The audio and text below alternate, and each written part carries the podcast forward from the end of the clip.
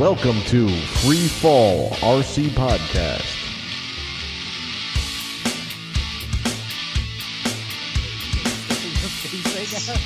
Yeah, I think so. I made a sandwich. Yeah, I was in and out of eating during that last conversation.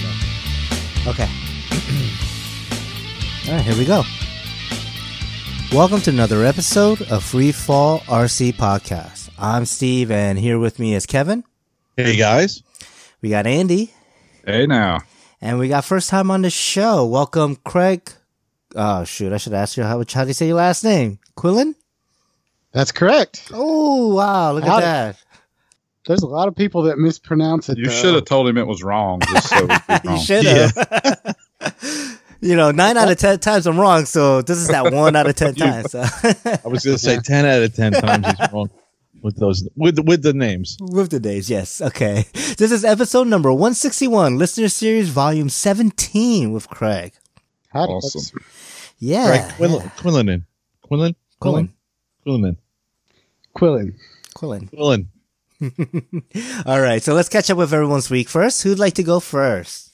Does Andy want to go first? Should we go Uh, first? I don't know what to say. we can go first because our, our weekend was kind of similar as we, uh, you know, went out to Yeah. the uh, that swap meet. So go for it, Kevin. All right. So I had a great weekend. Hold The on. end. I'm still swallowing my, my food. well, I could go first. So we went out to Adams RC swap meet down in Hillsborough, New Jersey, and we go every year. Try to go every year, and it was it was such a you know what, dude? I noticed right off the bat. I pulled in the parking lot, and the parking lot was full, and then the next parking lot was full, and Mhm. I was like, wow, this is really a pretty good turnout. And I don't know, I don't think we have normally gotten down there at 9 a.m., but I think that's what 9 a.m. Yeah.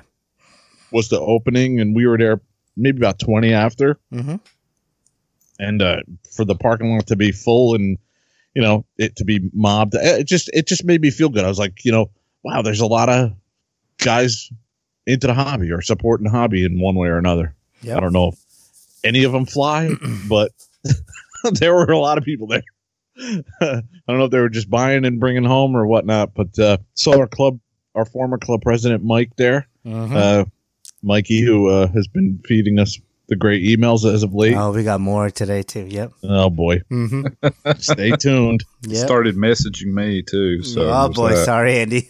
Yeah.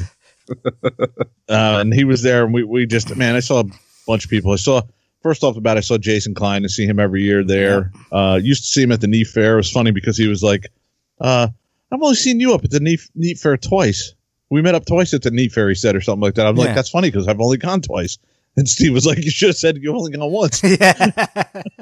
Uh, but we, we saw him yeah. uh, talking to Jim from RA Cores, man. What a great guy Jim is, dude. Jim's awesome. man. Yeah. he's he's such a good dude and hmm you know coming down from massachusetts Yep. to for this little uh you know Yeah. He does it every year. Every year. Just swap me. yeah He, he goes to the AMAE show every year. He goes to the Toledo Weak Signal show every year. Like he, you know, he's all over yeah, yep he is.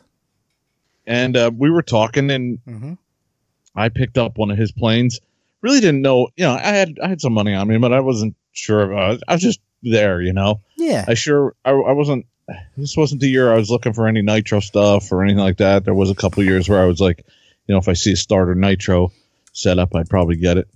Um but i didn't didn't really plan on buying anything but started talking to jim and and uh jason and i picked up his epp blue fo xl and it's uh it's a delta wing prop and slot and this thing's like four feet long and about three and change wide wingspan. And uh, the reason I got it was because it's such a slow flyer and it's got such a big surface area that Huge. night night flying is gonna be uh, crazy because I'm gonna light this thing up big time, man. Mm-hmm. And Jason had a great idea. He took fluorescent paint and painted the wings, painted painted to vertical stabs. like straight up Fluorescent UV paint. Yeah, I thought it was UV paint. He said. No, he said it was just off the shelf Oh, okay. fluorescent paint from Mhm. Home Depot, man, and then bought some UV LEDs. Ah, that's what it was. Yeah. hmm And uh, yeah, and I I decided I'm gonna at least do something similar to that. So I got some UV LEDs and I did a couple of tests. I already built the damn plane, um, just waiting on more LEDs and and stuff like that. It was funny because even Jim's busting my balls. He's like, "Oh, so you're gonna build that this year, or you think maybe next year you're gonna get it together?" I'm like, "Really? well, it's good to hear that he's listened to our show. So yeah, yeah, exactly." uh Uh, but really cool plane so far, man. Uh, you just need a big surface to put all the pieces together. But it's really like a puzzle, you know. You put Yeah. he's got it cut out great. You you slide some p- pieces together. You put some carbon fiber in. You know, you foam tack it in. You let it sit for half an hour, and then go on to the next pieces and just keep building it like that. It's really if you can put together a, a rudimentary, you know, FT a flight test plane, you could easily build this thing. It Yeah. uh goes together quick. Very cool. And what I like about the EPP, you know, after working with the the Dollar Tree foam for so long, is that, and I know you could do it with the Dollar Tree, just take the paper off. Is that you know, if you have a couple of slots and you're trying to do like a, a rounded piece, it'll naturally do that. Yeah. You know, it's it's really cool. Mm-hmm. So what else did I do? Oh, and then we went flying after that. Me and you Mm-hmm. went to the field. It really wasn't too bad of a day. It was it was it was a little colder than I thought it was going to be, but uh, we got some flights in, man. Mostly helicopters. I think all helicopters, right? We didn't bring any planes, No, I just brought helis. and uh, it was just me and you, man. We banged out some flights. It was uh, a lot of fun. I had uh, my Oxy Four stretched. Oh yeah, this is hilarious. You got to hear this, Andy. I guess I grabbed my old set of 380 blades from my Goblin 380 and threw them on there, not even seeing the fact that they were a 360, or they weren't 360 blades, and uh, it was uh, it was pretty comical. Steve took Oxy some 4 super stretch. yeah, it was well, yeah, Well, but without the actual super stretch. it was yeah, it was an Oxy 4 that thought it was an Oxy Max. Yeah. It looked Uh, weird because I was like, why, why, Max. why does your rotor just, like, as he's holding the, the head of the, the heli walking out, it's like, why does that look so big? Yeah. Why are the blades hanging over the tail rotor? It is. Right? It really was. It, it really was. You, you could easily Yeah, he connect did a pitch pump and you hear tick, tick, tick because his, his plastic tail blades were hitting the carbon fiber blades. Yep. It was fantastic. I loved it. so I, so I flew it around for a little bit. Yeah. Um, but I was like, you know what? I don't want to. I don't want to crash it. You know, I don't want to crash it. So, you know, unnecessarily crash it. So I, I, I think I flipped it inverted, didn't I? Once or twice, or no? yeah, you, know if you I did, did it that. very, like, gracefully. like, yeah, You had and to. then just landed. And I was like, uh-huh. you know, I shut power off, and then three minutes later, I landed. Um, but uh, yeah, so and and I flew 690, man, and I kind of been simming a lot this week, like every day, simming, simming, simming. We did. I should dial it back and say we we did a sim night on Thursday, which was a lot of fun. We had we had a, um couple guys come on. Me and Andy was on, and Steve came on, and Yeah. Was it? Chris Yeah. Olsen was on there. Dan the man. Pl- player Was on one. there. Yeah, Yep. Mm-hmm. Dan the man. Yep. that was that was cool. Remain. That was cool in itself because you know what we're we're we're hanging out. We're in Discord. We're kind of like shooting the shit, and we're flying. And so like I'm doing stuff now, just talking, carrying on a conversation, Yeah. and I'm like. It, it actually it was embedding it more you know muscle memory that you didn't even realize it you know kind of thing I don't know Hmm. for me it was cool. Cool. I really enjoyed it I got a lot out of it it was fun Nice. so then go to the field, you know, after simming every week because I, I kind of had a really rusty flight the previous week on the 690, and I really wasn't happy. I was I was kind of like I need to go home and sim and do some simming. So I was really happy with this weekend with the flight I did, man. The couple of flights I got in, um, flew a couple of times, and uh, just really doing stuff in real life that I'm doing on the sim. You know, like just fluid stuff and trying to connect stuff and keep stuff going and just been like I don't really give a shit attitude and just fly the damn thing, you know. And uh, I really had I ever had some fun with it. It was great, man. I was I was kind of happy that you know you know you, you kind of get happy in yourself when you kind of straighten yourself out a little bit. I guess what I'm trying to say. Yeah. Nice. So uh and that's it. Um just been simming every day, man. Trying to sim every day. And it's been cool. It's been I've been really amped up to go flying now, you know. Awesome. But I got to get the um, I get some blades ordered. Um, I got, dude, I got LEDs galore ordered. I got um, I went and ordered buy, the. buy uh, Amazon out of LEDs, huh? no, but I went and bought the um, the night radiant kit that Mike was talking oh, about, nice. Yeah, yeah, yeah. and I got a plan to do that like around the edge, and it's gonna it's gonna be pretty badass. Yeah, make sure you sequence it so it goes like nicely, like front to back or whatever, however you want to do it. But like, Oh yeah, you make it look Yeah. nice. Yeah, that'd be awesome. you- it'll be really cool. So, uh, who wants to go? Oh, you might as well go to the next, Steve. Yeah, yeah. So yeah, definitely great weekend. I mean, we did the simming night on Thursday, which was fantastic, and I think we should definitely try to do that again. Um, Yeah. maybe a little more advance notice and get more folks on there. But it was fun because it's kind of like hanging out at the field. Instead of waiting for like one or two people flying at a time, you just all fly and you know have fun. So it's, it's great. Um, let's see. So yeah, Saturday morning, woke up early, got to that Adams RC swap meet. Uh, met up with you, Kevin. Who else was there? Mike D was there. Chris uh, from our club was there. Alex was there from our club, uh, who Right. had a huge table set up with just tons of stuff. Um, this event or this, I guess, swap meet. You know, every year I go to it, I'm like, why do I come to this thing? Um, but I think this year was kind of weird, and and I, I blame it all towards like my New Year's resolution of not trying to spend too much money, because by the time this event came up, I'm like fucking dying to spend money. like like I'm hurting inside because I'm not spending money, you know? And Yeah. it's like it's out of character for me. So, you know, I did buy a couple of things. You know, nothing crazy. I don't think I've I think I spent maybe a hundred bucks, a hundred and forty bucks, I think, total. Yeah, You know, which is like nothing in the helicopter world. Shoot, that's not even a crash. That's like, you know, it's like back when I was flying the Oxy, it'd be an Oxy crash. you know what I mean? Like, like I, I'd spend way more on crashing a 700 now, but I did get a chance to, so I picked up a plane from Jim from RA Cores. Uh, I wanted something small to fly in my backyard and, you know, I had some ideas and he had this little mini yak. I don't know what the wingspan is. What, what would you say the wingspan is? Like 14 inches? twenty six. Oh, is it that small? It's tiny. I thought it was a little bit bigger. 14? It's tiny. I, I, I I'll measure it later on, but it's it's it's definitely like around a foot, 12, 14, maybe sixteen, but n- really not little. not much bigger. It's tiny.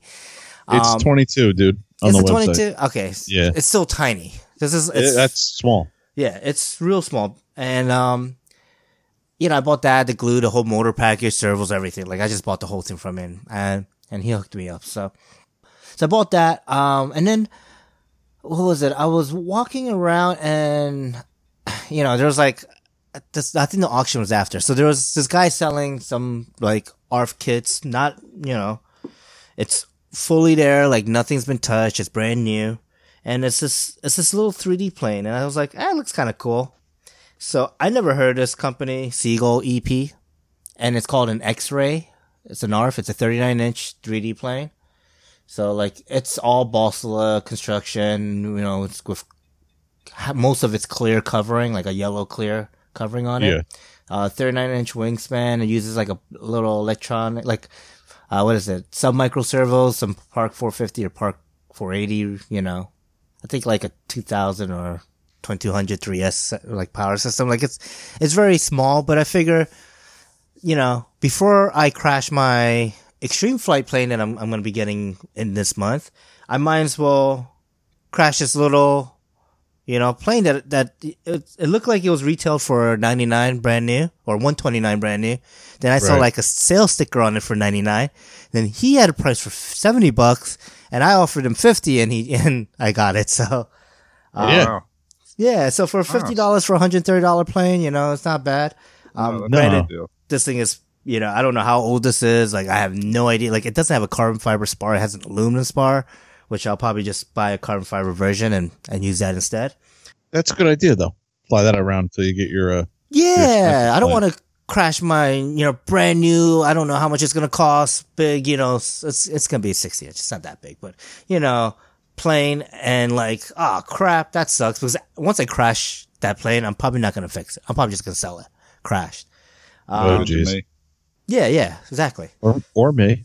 Yeah, to either one of you for a you know deep deep discount because I'm not gonna Deep care. discount. I'm not gonna care once uh, you know I put a flight on it and crash it. I mean, come on. Um, so I figured let's get this thing and it's cool. And then this guy was like, they're doing auctions there, which you know I know I know we've spoke about it before. They're hit and miss. They're very hit and miss, and they're like, I mean, you got your Cub for like twenty dollars there last year, was it? yeah. Was it last year, year before? Yeah, no, thirty dollars I think. yeah, thirty dollar Cub. So I've been looking for like electronics for a UMX plane, um, because I have those little rubber band power like powered balsa kits, the gullies or gullos or whatever. Um, Yeah. little balsa kits with the tissue paper and everything. So I'm building one up, and I was like, you know what? It'd be cool to make this an RC plane because that's what I'm into. I'm not into rubber band power free flight. I'm into RC. So, you know, I was thinking, let me find a UMX plane and this little biplane. It's old as hell. It's a brush motor and it has those stupid linear servos, no AS3X, none of that crap. And, you know, the auction starts at like 10 bucks. No one bids on it. Five bucks. I'm like, all right, for five bucks, I'll put my hand up. And then, you know, some other guy was bidding and I was like, oh, little bidding war, huh? Uh, no. It went up to eight bucks and I won it. so I was like, all right, for eight dollars for just the pure electronics alone, I don't care about the condition of the, the airframe. I'm gonna Yeah. everything out and just put it in my little balsa kit. So yeah, I bought an eight dollar UMX. It's a mic. It's a biplane. I've never seen this. It's like a four something name. It's by E Flight, but it's like four four star or some shit. I don't know. It's old. It looks Yeah. old. It looks beat up. That's a good deal though for the electronics, man. Yeah, purely awesome. for the electronics, really, you know. And then it has your two aileron servos, your tail, and then like it has like that board where it has your receiver with your ESC and your um your rudder and elevator servo built in. So really, that's all I'm gonna need. I'm gonna make it three channel. I'm not making it four. So Okay. so that'll work fine for that. So, dude, the guy I was thinking about, not to cut you off, but the guy I was Mhm. thinking about when I spoke to you at the at the swap, I was like, remember that guy we used to run into? He he wound up texting me about, I think it was the next day. No way. So what was the guy's name? Who was he? Pete Pete Gregory, Oh, your your friend Remember Pete? Pete. Yeah. Yeah. the pilot that. known him for years. yeah. and he was like, "Hey, Kev, I heard you guys on the FT After Hours or RC After Hours. I keep getting that wrong. Mhm. Uh, podcast, yeah." And and uh, I was like, "Dude, this is amazing," because I was just trying to remember, or I didn't want to say, I'm just trying to remember Yeah, you. but yeah. I was like, you should uh, be like, oh, Mr. at the Adams show. But Yeah. he usually goes there, right? Yeah, yeah, yep. He was like he couldn't get away. Nice. That's cool. Yeah, I mean that's kind of been I guess my week. Oh, I did get a chance to build that yak. Um it literally took me one night to build that thing. Like electronics Nice. and flight ready, like everything.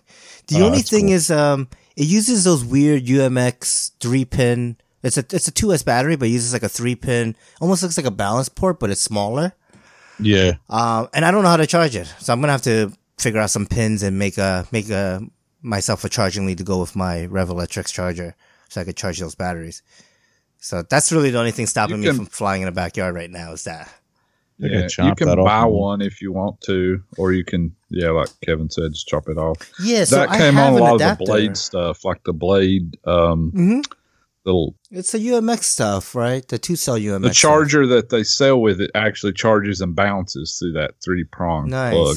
So I bought a charging lead for this plug. I found it in my like, you know, miscellaneous power charging stuff in my garage, but it doesn't work. Like I, I put plug it to the charger and I do balance and it says like cell count misread or some shit. I don't know. Well, does it plug into the balance port Yeah. and the main? Yeah, so there's three for the Oh. balance port, your your two cells and your ground. yeah. And then there's your your main leads, your you know, that are four millimeter work bullets. Yeah, it should work. Maybe I maybe I shorted it out. So I'm gonna Yeah. probably take that and unsolder one of the connectors and just make my own hodgepodge. You know, maybe a, a parallel charger that does two of them because that's all the batteries I have anyways. Right. I think what I did was I took the battery connecting connection and I made a jumper from that. Like I think I cut it off the actual battery, made a jumper from that to like a JST, and then I was buying the smaller JST two cells. Oh, I see what you mean. Yeah, yeah, yeah. So For you're just Beast. tapping I had into the it. Beast. Yeah, yeah. I'll figure it out. I mean, it's not it's not rocket science. Where you know you got your positive ground and then you got your you know your extra cell positive. So Yeah, you can make one pretty easy. I made one to charge the uh, OptiPower pack thing like that. So yeah, yeah, for sure. it's not hard to do if you want to make one. All right. So how's your week, Andy? I know you had some interesting. Yeah, we had weather. a Mhm. small mini fun fly over here Nice. Morristown. Saturday, Nice. and it turned out good. We Yeah, had about uh, six or seven pilots, probably five or six spectators. Uh, and the weather got up to like 56 degrees, which felt amazing compared to the cold weather we'd had just a couple days before that. Dude, did anybody show up with apples and bananas? No, Damn it. no. We had uh, Ray and John from Knoxville came up, and one of the guys that is part of their club down there, I think his name was Matt. Do you remember Craig? Uh, yeah, that sounds familiar. yeah, Matt, I believe it was. He didn't bring anything to fly. He just come to hang out. And then, of course, Craig was there, hmm and Neil Kapaloric was there throwing down, Oh, nice. and his buddy Nice. JJ Hendrick brought a big plane and a small heli, so he was flying. It, it was it was a lot of fun. Just to guys, I, we've been talking on Facebook and stuff for a while, but we've never flown together, so it's cool to to meet up and just hang out for the day. Took the camper out there, took a heater. I set up my PA and sound system so we could rock some music and just flew and nice. shot the shit, you know. Yeah. Nice, Was dude. Yeah. Just laid back. Kind Get of a chance thing. to test the camper out, kind of like not far from home. Yeah. literally. Yeah.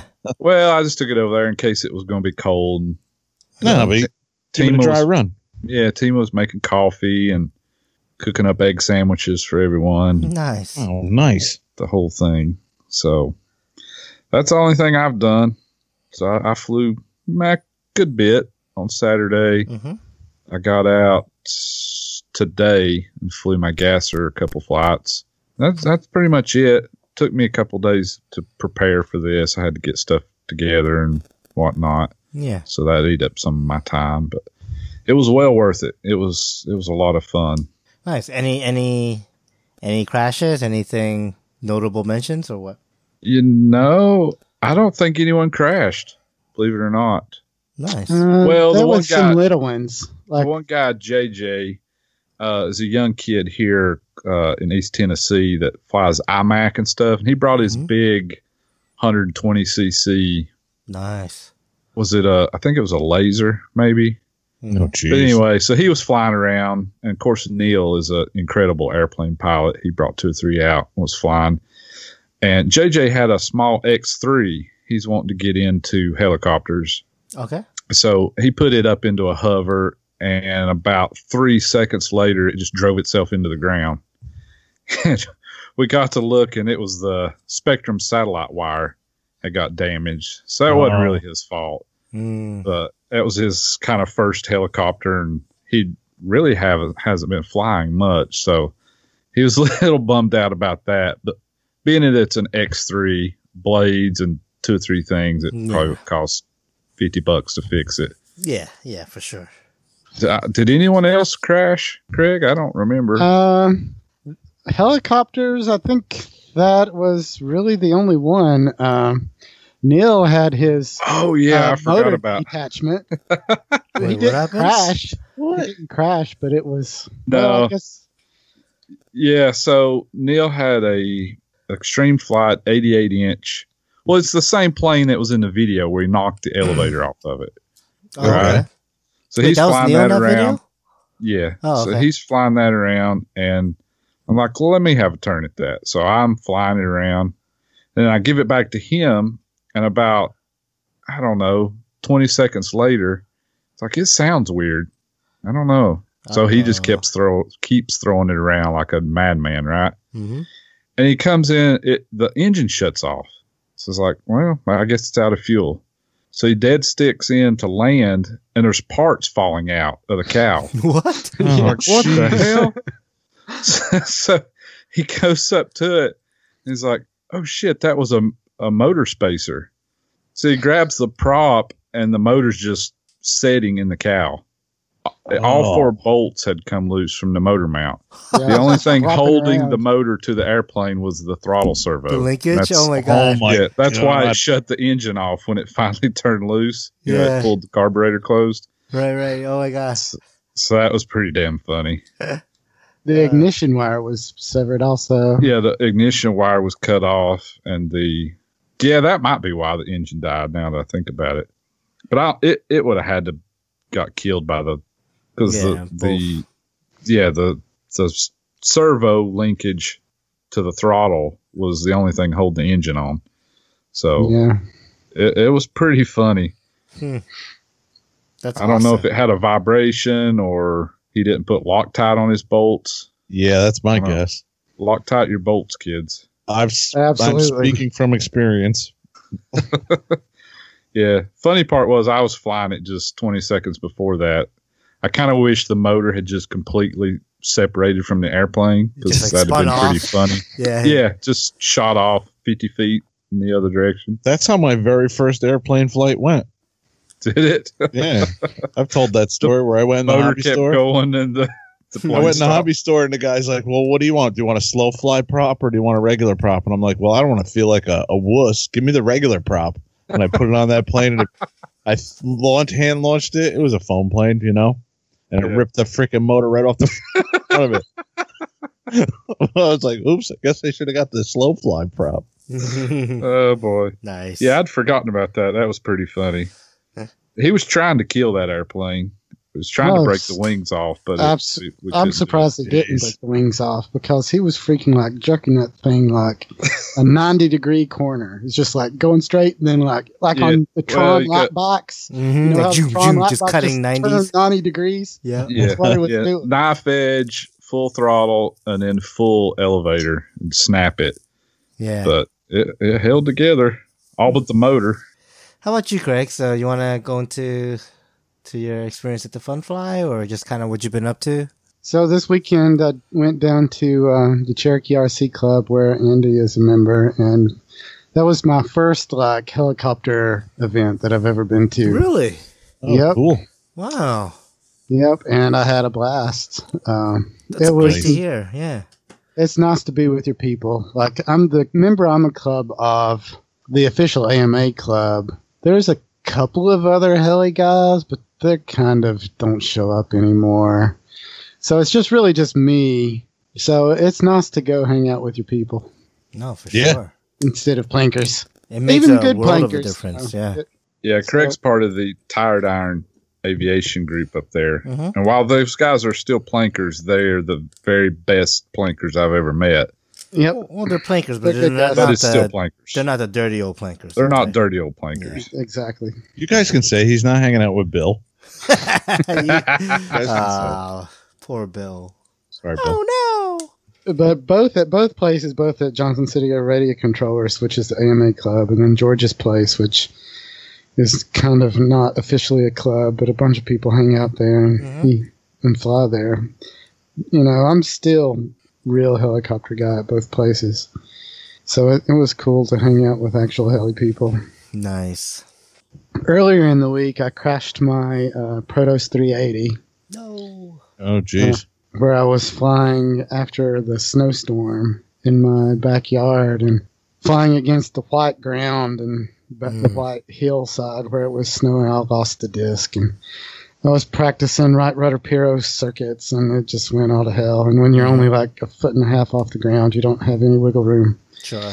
I have to fly kind of low in my yard because there's overhanging trees and stuff. So I'm kind of flying under the tree cover and the power lines and stuff. Wow. So Yeah, I was going to mention that. It's like, why were you a foot off the ground? He's like, well, I have to fly under the trees. I was like, oh, it's jeez. like I'd crash every flight. my airspace consists of a foot to about five feet. you know, so it's like that's my flying area. yeah. That's cool though.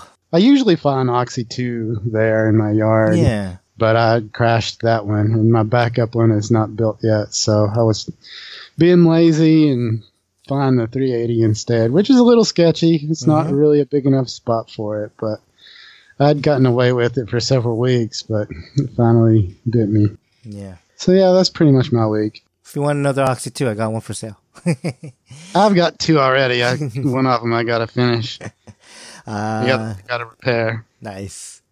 All right, so let's go into the main topic here, and let's get to know Craig a little, little more here. So, first of all, where are you located? I am located in uh, northeast Tennessee, very close to like the Virginia and North Carolina, Kentucky borders. I'm like right up in the corner. Um, it's kind of near Bristol. I don't know if there's NASCAR fans around, but that's kind Mhm. of what I tell people. Most people, Hell yeah! most people have heard of Bristol. They know where that is. So I know um, where Pigeon Forge is. Yeah, that's about an hour and a half away from me. Took a motorcycle trip from Jersey down there, down to there. Great town, Yeah, great cool family place. town. Yeah, Yeah, we go there uh, several times over during the year, usually. Did you go to Dollywood? we stopped outside, took pictures, and then left. Uh, you didn't want to pay three hundred dollars to go inside and look around. Yeah, exactly. We were bikers, dude. I'm just aggravating you.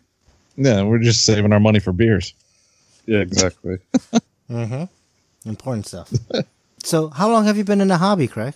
First got interested in RC helis back uh, long ago when I was, I don't know exactly how old I was, but maybe 12 or 13 when I went into uh, the local hobby stop shop and uh, Mm-hmm. I saw something. I don't know what it is. Maybe it was a raptor. I don't know exactly, but it was, you know, this just this really awesome, cool mechanical thing hanging off the ceiling. You know, it was obviously a helicopter, but it had, you know, it was the old school style where the servos were kind of remote and it had like the push pull links back up to the swash and stuff and Mm-hmm. didn't have the canopy on it. And I was just like, wow, that's awesome. Yeah. I've always kind of had the bug ever since, but I only started flying when I got a 120 SR.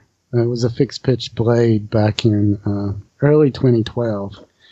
I got that from the local hobby town also. Did you ever do airplanes or get into those, or just went straight for? it? Uh, I went s- straight to helicopters. I mean, I had a an RC10 Truggy. It was like the gold, you know, the old gold body RC10 car. I've kind of been an RC enthusiast for a long time, ever since I was a kid. We actually there used to be a racetrack and stuff, and we did that for a little while. That damn RC10 is in everybody's, uh, you know, history, right? That was the that was Yeah. that was Yeah. the RC car to get, man. You know, you're either an RC ten person or you're a Tamiya person. It was exactly. like those are the main things. My brother recently, so we had we had the one we built, and we had a new in box shrink wrapped kit that we hadn't built. And No. um, my brother Wow. sold it like two or three years ago, and like made a pretty good uh, bundle on it. I forget Wow. exactly how much he got for it, oh, I'm but sure, yeah. it was more than what we paid, which is very unusual in the. yeah, Yeah. Um, nice. Yeah. so we played with those for a couple of years, and then it kind of went by the wayside for a long time. Well, until 2012 when I got the uh, the helicopter. But as far as planks go, about a year later, when I joined the Johnson City Radio Controllers, which is the AMA chartered club, you know they're mostly plankers, and they had this rule where you have to be signed off and like demonstrate that you can fly pattern and stuff and take off and land and stuff. So um, I got an apprentice. Uh, it was one of the newer style apprentices, so I flew that around for a while also. But I actually, but my love and true calling has always been helicopters. Um, Yep. I belonged to a club that we- we had, uh, yeah, had to be signed off like that. Yeah. They wanted to make sure you knew how to fly before you were Which allowed to fly up there. Yeah. I didn't, I didn't see any harm in You it. should have went in with your heli and say, uh, "Okay, where's the guy that can sign me off with this?" Yeah. yeah. It was actually the helicopter guy that signed me off. Um, and he could fly pretty Oh, nice. good, but he he's kind of gotten into racing uh, street bikes and dirt bikes and stuff. So he hasn't been flying. I haven't seen him around in two or three years. So yeah, I've always been a heli guy. They're Cool. the best. They're clearly Nice. superior. Clearly superior. yep. Any comments made by our guest is not the point of view of the Free for All RC podcast. no, no, he's right. I'm though. not disagreeing. I just wanted to put that disclaimer out there. Not saying yes or no. I have a I have a couple of other plants So- that uh, never fly. My my son though Yeah. keeps saying that I need to repair the apprentice so that he can start learning. So I, I need to adjust. Yeah. okay. Uh, Yeah. I was that'd cool. flying it around inverted, forgot that it was not a helicopter, and pulled Oh, the throttle down. oh yeah. Last time I flew a 3D plane, that's what I did. So I, I Same thing. put it in on its nose. Of course, when I was doing it, I was only flying a few feet off the deck, also. So Of course. Sounds like your MO. so, um, all right. So I'm not even going to ask you if you fly planes and multi. well, I did get into multi multi rotors for a while. Um, I- yeah. Um, Oh, did you? Okay. So that was two or three years back. I got the Acro uh, FPV quadcopters. I've got a couple of frames. I still fly them occasionally, but since I've started doing the uh, the daily thing, I've been focusing exclusively on helicopters. And I actually kind of used a uh, one of the little micro blade quads to kind of work on orientations my first like nose in and stuff I kind of did with what was the name of that model? Um, Was it like an invertri- invertrix or no, no, it was Dutch before. Inductrix? It was earlier than that. It was uh, before the Vectrex. It was like QX or Um, Nano QX or Yeah, Nano like QX. Nano QX. Yes, that's it. You know, in agility mode, if you turn off the stability, it flies pretty much identical to a CP heli, except it won't fly upside down, obviously. But Yeah, it can move out. uh, yeah, I recommend those to a lot of people for wanting to get into helis as far as learning orientations and stuff because you can do it inside your house if the weather's Yep. bad or whatever and just hmm just get lots of stick time. That's actually what I did. I flew it inside a lot. I actually flew my uh, MCPX inside some too, even though that was a little sketchy. I might have marked up the walls a little bit from time to time. Nice. if Gwen listens to the podcast, she might learn that for the first time. She'd be like, "You did what with the wall?" Yeah. Let's just say I have a TV upstairs in the living room that has some scuff marks on the front plastic screen. Uh-huh. Yeah. so we've all been there. I flew the uh, the 120 around for a while till I started to get annoyed with its characteristics. I guess after about a year or so, I started, you know, 45 degree fly bar on the thing makes it act funny. It, it self levels, which is an, which teaches you, you know, to always hold in forward uh, elevator to go forward and stuff, which is not how the proper heli works. And it also does this weird Mm. thing that if you get going, you know, into forward flight, it tries to pull to the right. And so you're having to hold it to the left Yeah. and yeah, and the toilet bowl and all that stuff. I hated Uh, that. About a year later, I got an MCPX. Well, before that, I had actually gotten like the ebooks and stuff from John Salt, the rchelicopterfun.com, I think was the website. Right. Yep. So I read uh, most of his blog and all that stuff. And somewhere along the way, I ran into the Archmage AU All 8s Mhm. simulator thing uh, on HeliFreak Yep. With the slope heroes and all that stuff. That was when I decided it was time to get a proper heli, so I got the the MCPX. It was the V2, I believe, and I started doing the the slope heroes kind of on uh, Phoenix. The Mhm, Phoenix. okay. Yep. I didn't really stick with it. I did it a few weeks and kind of petered out. And then I started it up a few months later and it kind of petered out again. Finally got HeliX, which has like this uh, mode where you can put a circle down. And if you exit, you know, if you leave the circle, it just crashes you, whether you're hit the ground or not. Yep. I actually got serious about it and actually did completed the first four lessons or something like that, where you, the slope hero is both ways up and inverted. Wow. Um, Wow. and I got down to where I could do the full 15 minutes uh, without crashing on all four Pyros. Damn. So at that point, I decided it was time to get a 450, which I guess was around. And that's when I joined the, the JCRC club. I'd sent them an email to their email list asking, you know, if somebody could look over my build, you know, and like pre-flight it and maiden flight it and stuff. Uh, and that's when I met Klaus. He had a couple of 600 compasses and uh, a 700, and and he like threw down for me that day, and I was just like, holy shit, that's awesome. nice. And um, you know, he flew my T Rex too, and it was fine. You know, he was impressed that as a beginner that I had it all set up correctly. He didn't really have to do anything. I think maybe the rudder compensation was wrong, but mostly he was like, "Man, you've built this pretty solid." So, but it turns out that I it, it was a T Rex uh, 450 Sport V2, which was a flybar heli with a belted tail. And I like got halfway through building that flybar head, and I was like, "This is this thing sucks." So I got the yeah. I got the flybarless conversion kit for it and put that on it. So I it never I never flew it with a flybar. I never I never finished that head. Um, and I got the Spektrum uh, with the built-in Beast X. 7200. Yeah, the 7200.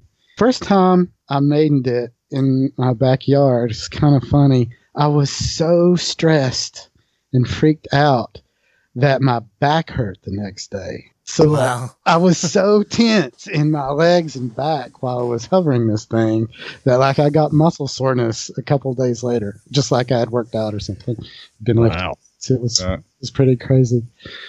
But um, that heli had a short life because I didn't put a bearing retainer on the motor pinion. I just used the uh, the little grub screw thing, hmm Mhm. and it had this super tiny little motor shaft and stuff, and it, and the pinion came loose when I spooled it up one day, and w- the way that model was made is it was buried, and I basically had to take the frame side off to get to it, and uh, I ended up breaking off like the heads on like three or four of the screws trying to disassemble it, and so I was basically done with it at that point. I didn't like it at all.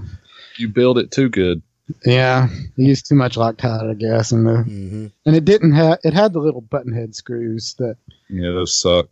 Yeah. instead of the the big socket head screws so that there wasn't there's not a lot of meat on those those No. screws and they they tend to break off Yep. so i kind of lost my love for it at that point but just because it was a pain in the ass to work on i really like building models but i hate wrenching on models a lot of Mhm. times you know if i crash one it sits in the corner for months before i get around to fixing it particularly if I have other helicopters to fly instead, which is why I was flying my P380 in the yard instead of my Oxy. Yeah. So anyway, after I'd met Klaus and he was a Compass rep, you know, I started looking into that. So I replaced my, I sold the uh, the 450, the T-Rex, and got a Warp 360 instead. And that thing was cursed Oh no. and I had a Kontronik ESC in it. It was like a Kobe 40 or something like that. So I'd put, you know, nice electronics in it, and it had the stock Compass motor that came with it. I got Klaus to do the maiden flight on it, and so when he spooled it up, the smoke came out. No. it never way. left the ground. Oh no. How the ESC or the motor? ESC and the motor both. Oh, it damn. smoked everything. I don't know what the problem was. I mean, we looked at it afterwards, and Klaus was like, "Dude, it looks like this thing was was soldered up right and connected right. I think that there was just something wrong with the ESC or the motor, and it just it smoked it. Like it had burnt, like the plastic melted off of the ESC and everything, and all of the insulation in the uh, inside the motor, the you know the varnish was all burnt and stuff. So, but ProStar, uh, they hooked me up. They actually replaced it, uh, no cost, which was pretty cool. I don't know if it was Nice. because of new cost or not. And he was a rep, that might have had something to do with it. But um, you know, ProStar was the Compass uh, distributor. So that was cool. And so the second maiden flight was also Klaus. He it, he pulls it up into a hover. He's just sitting there, and, you know, and he starts to wiggle the collective and wiggle the uh, cyclic a bit just to you know to get a feel for the rates. He's still basically just sitting there in a hover, just kind of twitching it around, hmm and then it just falls. It just goes blop, and it just falls out of the sky. I don't know what happened there, if it was like a lost receiver signal or what exactly, but with that all in one, with the 7200, you wouldn't think that you would have receiver issues. But so second, second maiden or flat number two crashed. So I was getting kind of annoyed at this Yeah, point. So we decided that to replace the 7200. So the third time was the charm, and uh, so on its third flight, Klaus thrashed the ever living shit out of it. And uh, so that's kind of when I got serious about doing the all eights and stuff. After crashing it a couple of times, like every single time I crashed it, it would eat servo gears. The Warp has like this very well. I think Compass was actually the first person that came out with um, the direct swash drive. Um, like the DFC style. yeah, Yeah. the DFC style. It was actually Compass that came out with that. yep. Just a straight swash to uh to the linkage to the to the Yeah. the head. Yeah. And so I was always breaking my servo gears. And I was using the MK, MKS, the DS95s, and the 95i on the tail. And like there was one crash where I broke all four servo gears. Oh man. Replacing the gears in the servo is not that annoying, but getting the servos out Kind of of the annoying. airframe on the warp sucks. Yeah. You have to take Just apart a lot of that heli to take those servos out. I was after crashing it three or four times. I got pretty um, done with that airframe, so I ended up I fixed it all up and sold it for like a couple hundred bucks for just the airframe. I kept all the electronics and stuff. Mm-hmm. In the meantime, I also got a Compass 6HV Ultimate and built that all up. And uh, I actually made that one myself Nice. uh, and it it went all smooth. It was great. That helicopter has been awesome. Uh, still have it. Cool. Uh, so what what do you do for a living, if you don't mind me asking? I am a software developer. I uh, mostly do uh, web programming on .NET platform with C Sharp nice. and SQL Mhm. Server and um, stuff like that. But I'm also I also dabble in like Linux and you know other sort of open source uh, platforms Nice. too. And I work for I actually work from home, work remote for a, uh, a health plan uh, Medicare Medicaid administration uh, company that's out of we've got uh, offices in Seattle and Maryland and Texas. But I, I just work out of my home remotely. Yeah, that's awesome. The closest office is Nashville, which I occasionally drive up to Nashville to for a meeting or whatever, and or you know I fly to some of the other locations Yeah, a few times a year. But I mostly just work from home. living a dream. do you have any sponsors? Nope. Just Mastercard, Visa, Discovery. yep. Yep. Just my wallet. wallet. and bank Just your wallet and, And my wife. your work from home job. Yeah, and your wife. Yeah. Yep. Awesome. Um, do you sim? Yeah, I try to sim. Well, I was doing the all eights things. I, well, I still do the some of the all eights stuff in the sim. Okay. Um, So go back to basics and stuff. That's cool. what I'm most working on right now is pirouetting circuits, basically doing figure Mhm. eights. It's basically the all eights pattern, but doing pirouettes at the same time. Yeah. Um, so I'm trying to do, you know, go both ways around the eight and pirouetting both left and right. Uh, the same thing inverted. Nice. So I can do the upright ones pretty well uh, with both left and right rudder. Inverted, I can do pretty decent left rudder, but uh, right rudder still makes me crash a lot. It's getting better. I think yesterday I managed to do a whole pack on the simulator without crashing doing inverted right rudders. Nice. Cool. Um, Uh, what is your sim choice? What do you like to fly on? recently it's been AccuRC. Nice. but I spent a lot of time on HeliX, which was pretty nice. It's got cool training modes. It has one that's kind of interesting. I talked about the training circle thing already, but there's another one that's kind of cool where it just kind of puts your helicopter into some random orientation in the sky and it's falling. Oh And yeah. you have to save it, land it. That's kind of a cool thing. Yep, I heard about That's my normal flight. Um, it is. It's Kevin So every I- day. I go back to that one for to do that. That Not a bad thing to do, though. But um, as far as total hours, it's been HeliX, but um, I just recently switched to AccuRC maybe six months ago. Basically, since I started the the daily flying thing. Yeah. What is your fleet consist of? Like, what helis do you have right now? Right now, I've got two Oxy 2s. I had an Oxy 3, but I've sold it. It really was not a good fit. It was kind of too big for my yard. So the Oxy 2s are for the yard, and I have two, so when I crash one, I have the other one. But that doesn't really help until you actually build both of them, which I haven't yet. Mhm. I've got a Protos 380.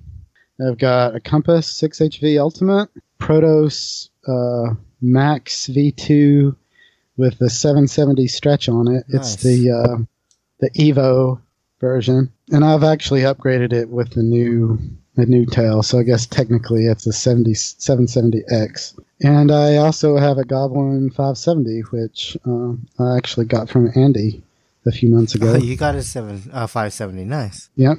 Andy. And I've got like some little m- macros that have left over that I haven't gotten rid of. I've got my MCPX still, and I've got a 130X, which is the pits. I do not like the 130X. Mm-hmm. I flew it a lot because it flew a lot better than the MC, MCPX at the time, Yeah. but does not compare to a to an Oxy for- or Mhm. or the one the 180 CFX. I also have the 180 CFX. They're all in various states of disrepair. Those little helis. I mean, that's Uh, what they're for to to learn on and crash Yeah. them. And Yeah, I got boxes of them in disrepair. But it's like, what's the point? Uh, You're gonna, you're not gonna want to fly it if it's fixed. So why bother? I basically fix them up once a year for like our our uh, winter indoor fun flies. And I usually crash them all at the same thing. You know, they, don't, they sit for a a year until the next winter we fly. nice. What type of supporting equipment do you use as far as like radio, batteries, chargers, you know, stuff like that? Well, uh, I started with the Spektrum 6i. Mm-hmm. I got one of the very first DX9s, like when they first came out, like pre-ordered it. Nice, yeah. So the DX9 was my mainstay for years and years. I picked up a Jeti secondhand on Heli on from the Heli Freak Classifieds from Kilo X-Ray. I don't know if you guys remember him from or ran into him at all on Heli Freak, but uh, he was a pretty active Heli Freak guy. That name sounds familiar, actually. It's got his decals and stuff all over the Jeti case. I've never bothered to remove them. And I'd had that for a long time and I'd never switched over to it. And uh, when I first met Andy, uh, Andy had showed up at George Baker's place and uh, we got to chatting and he was like, Oh, I fly Jeti. And it's like, Oh, I've got a Jeti, but I've never used it. And he's like, Well, dude, we have to fix this. so, um, Nice. Misery likes company. So I drove down to Andy's place to the farm. I don't know. It was back in the summer. Andy corrected my uh, error of my ways and put the the Jeti receiver in my Max. I It was- just like people to have the best equipment. That's all. Yeah, the integration with the Brain Two is uh, really nice. So I'm currently flying Jeti, which is nice, but I've only been on the Jeti for maybe six months or however long it's been. I guess it's been well, it's probably more like nine months now. It was back in the summer. I think you autoed too, didn't you? Yep. Uh, First so autos. that was my first auto. Uh, actually, that was kind of the point of going down to Andy's was to have a auto training day because I s- had seen that he was pretty good at doing autos. So uh, I haven't done any since either. Wow. So not intentional ones anyway. Mhm. I've had an ESC shut down a couple of times on my uh, on my Compass 600, and I managed to land successfully without tearing up anything. So that was good. But I've not done any autos in anger since that day at Andy's. Lame. Yep. What was in anger? yeah. Or intentionally turned the thing off. um, I've always been an iCharger guy. All right. I, Nice. start, I started out with one of the little ones, 1006B. 1006B. Yeah. 6B? Mhm. Yeah, 1006B. The power supply I got with it was unintentionally too small, so I didn't realize that it was like one of the combos from Progressive, but I didn't realize that the bundled power supply wouldn't run it at its full wattage. but it really wasn't a problem because I was just charging little batteries at the time. But when I got into bigger helis, I upgraded to the 4010 Duo, Yeah, that's a good one. Okay. Mm-hmm. and I originally kind of built a case, a homemade case out of Harbor Freight uh, box, Okay. a Harbor Freight Yeah. case. Supposed to be aluminum, but it wasn't really aluminum. It was really cardboard with like aluminum rivets. and Aluminum foil yeah, I know it. which one you're talking about foil now. around Yeah. yeah. Yeah. Um, and I used uh, two of the uh, the server power supplies, 2 of the 12 volt server computer server power supplies in series, and that lasted me a good long time. Till eventually, one of them just failed. It was like a hot day, and, That's all it takes. and I didn't really have ventilation in the, my homemade case. I didn't have a fan in it or anything. Oh yeah. So I, I ended up cooking it, and I replaced that with um, with the Meanwell, the the Beast, the big Meanwell, two thousand I think is the model. I, yeah, the Meanwell two thousand. Probably. Yeah. This was before the bump, the Revo bump. If I was buying it again, if I was getting into it again today, I'd probably go with the bump. But since I have the uh, charger, I didn't really see any point in switching over. But the bump controller looks pretty sweet. Um, yeah it's pretty handy. I like it. Yeah, Steve's got that. Yeah, I went from an iCharger and when my 4010 died. I uh, I said, why not? Let me try something different. And I went with the That's what I did. Yeah. I had a 40 20, 4010. the 4010 called. Duo. Yeah, There's still parts about it I like better than the Revo, but the bump's pretty damn yeah. fancy. Mhm. I saw someplace where somebody had uh, hooked up an RFID sensor to his Jeti, and he was using um, the bump tags to do some change some settings in his in his Jeti, like change the capacity alarm or something, or maybe it was just doing flat I counts. Or, V Control can do that also. Yeah. yeah, Just a battery ID tag different system so your radio knows what battery you have in the heli. but that was just a hack. You know, Jeti doesn't have an RFD, RFID sensor in it. This was a kind of a custom thing that he had done. Fly barless. Um, I started with with the 7200 with my Compass 6HV. I went with the Spektrum, or not the Spektrum. Sorry, the Spirit. Mm. Okay. It was like when the Spirits first had started becoming popular, and I chose that because it had rescue and it didn't cost 600 bucks like the Heli Command Mm-hmm. it's okay, but I found tuning it difficult because it kind the developer kind of hides the PIDs from you Oh, really? and puts in these other funny sounding parameter names that are not exactly PIDs. Like it's got parameters like pyro consistency and stuff like that instead of just giving you the PIDs. yeah. Um, with Klaus's help, we managed to get it flying pretty solid, but that's the only spirit I've got. On everything else, I've got Brain 2s. Nice. Not that I'm very good at tuning those either, but at least I can understand what the settings are. Let's see. Uh, other servos, I mostly use BKs. Cool. ESCs, I've kind of got a hodgepodge. I've got some Hobby Wings. I've got some Kontroniks. I've got some YGEs. Nice. I've tried Castle. Don't really care for Castle much. I, I sold those. Yeah. Um, uh, connectors. I have the EC5s on my uh, Compass on the 600 DT, or is it DX60, DT60s on the little stuff. XT60. XT60. XT60. yeah, Yep. Yep. The Hobby One connector. Yep. On my newer stuff, I've used the uh, RC Pro Plus, Yes. the S6s, so that I can hook them The together. into- the single ones, so I can hook them Mhm. together in series. But you have to be very careful because I goofed Oh, yeah. up my charging twice Super And- easy to, in Yep. two days consecutively. Oof. I was disconnecting it, and I did something that shorted it. I like fried all of my balance watt connectors. They just melted. Yep. Uh, I Oh, if you get the polarity wrong too. or something, and the balance connector plugged in, it'll just yeah. No, They just- it, it was because I had uh, I hooked the, the two orange pips together. I hooked them together in series, and I had, had didn't have it fully disconnected from the charger. Oof. Okay. Um, Yeah, So think I just 12S through the charger didn't like that, huh? Yeah, that's exactly what I did just recently.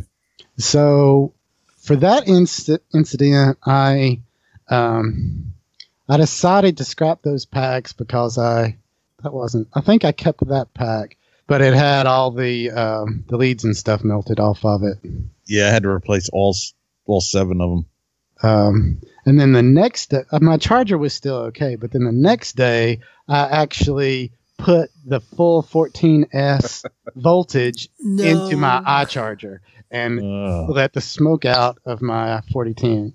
Yeah. Ugh. Uh, and it, I mean, the smoke bill- billowed out of it. it I definitely let the smoke out. yeah. Yeah. That was Yeah, a when they go up, week. they go up. Yeah. That was annoying. I was so pissed at myself. I was like, you bleeping idiot. We've all been there. Yeah. Um, We know So a guy that plugged his batteries together twice. One one week and then the, again the next week. Yeah. I did it on two that's two s- s- consecutive days, one day after the other. You would think after just doing it yesterday right. Your I- lesson. Right? that I would have had enough sense not to do it the very next day. mm-hmm. So anyway, I replaced it. I, I got it on um, Black. I replaced it on Black Friday, and I got a refurb unit from um, Progress Progressive um, for a pretty good deal. I got the Black Friday sale plus it was a refurb, so I only got it for like 150 bucks or something. I forget. But Nice. Oh, that's not bad at all. Yeah. so let's see. I guess that's pretty much all the stuff, right? Like servos, connectors, uh, ESCs. Yeah. Yeah, I think that's all stuff. Nice. Let's talk about this uh, flying everyday business that you've been doing. So, how many days has it been? Um, Is there an actual name for this, or is it just the It's the flying every day. George business. Baker Fly Every it's Day? the tired iron. Shenanigans. It's the tired iron aviation daily flying challenge. Okay. So George is a pretty cool guy. I mean, he is like so into warbirds. It's just ridiculous. I don't know if you guys Oh, that seen- in EDS, right? Too. Yeah, EDFs. Um, don't know if you guys have seen pictures of his of his hangar, but he's probably got like a hundred models hanging off the ceiling and stacked on the walls and under his workbenches and stuff. It's it's crazy. You know, he's really active in that community. He's in with Motion RC and stuff. Mhm. He never has actually said he's sponsored, but I'm pretty sure he's sponsored. Um, um, he buys enough stuff from them anyway. Um, So anyway, he had just been flying every day on his own. He started, you know, he decided he was going to fly every day, rain or shine, sickness or health, Mhm. traveling or not, That's crazy. Yeah. outdoors, at least one pack, one flight outdoors. So like, you know, flying a quad inside or whatever doesn't count. Mhm. Uh, or at least for him, you know, he, for his challenge, it was flying a plank outside every day. It was just kind of an accidental thing, and he was coming up on doing this every day for a year. So a bunch of the guys decided we wanted to do something special to commemorate this, and Mhm. uh, we pulled our money together and we bought him an EDF. I'm not a I'm not a planker guy, so I don't remember the exact model of it, but and we presented it to him on his anniversary of flying it every day for a year. And um, you know, we made this huge deal out of it, and we had a cake, and you know, we actually made him cry, and uh, it was actually was on the AMA uh, Air, the, their news segment thing that they do. Mhm. Uh, we, so we recorded it and got it on there and everything. So Wow, that's cool. so since then, you know, it's kind of become a thing for other. Some other people have decided they're going to do it too. Several of like the people in the tired iron aviation, like Steve's kids, are doing it. Steve Hodges, both Steve Hodges' sons are doing it. Like, It's, uh, almost- it's like a movement. That's, that's yeah, yeah, yeah, kind of. There's, there, I've even seen some people in other parts of the country that are just maybe members of the Tired Iron Facebook page, or Mhm. maybe met Mhm. George at um, Joe Nall or one of the events. Mhm. So there's people all over the place doing this. It kind of is That's a movement. Yeah. I decided I was going to do it on his two year anniversary. So he's, Mhm. Which was on July 24th of 2018, uh, was when he rolled over for two years flying every single day. So I decided I was going to do it with the modification of I was going to do it on a helicopter. Yeah. Today was day 197 Damn. Wow. of um, It's quite impressive It is, man. every day. flying every day. Now, it's not always, a lot of times it's just one pack because that's all I can get in for that day. Particularly, you know, during the work days. Yeah, or it's raining, snowing, Or if it's Yeah. raining, you know, if it's winds raining, blowing I 100 just- miles an hour. Yeah, if it's raining or the weather's bad, you know, I'll just do the one flight and, and call it good. I don't want to like risk flying in the rain longer than I have to.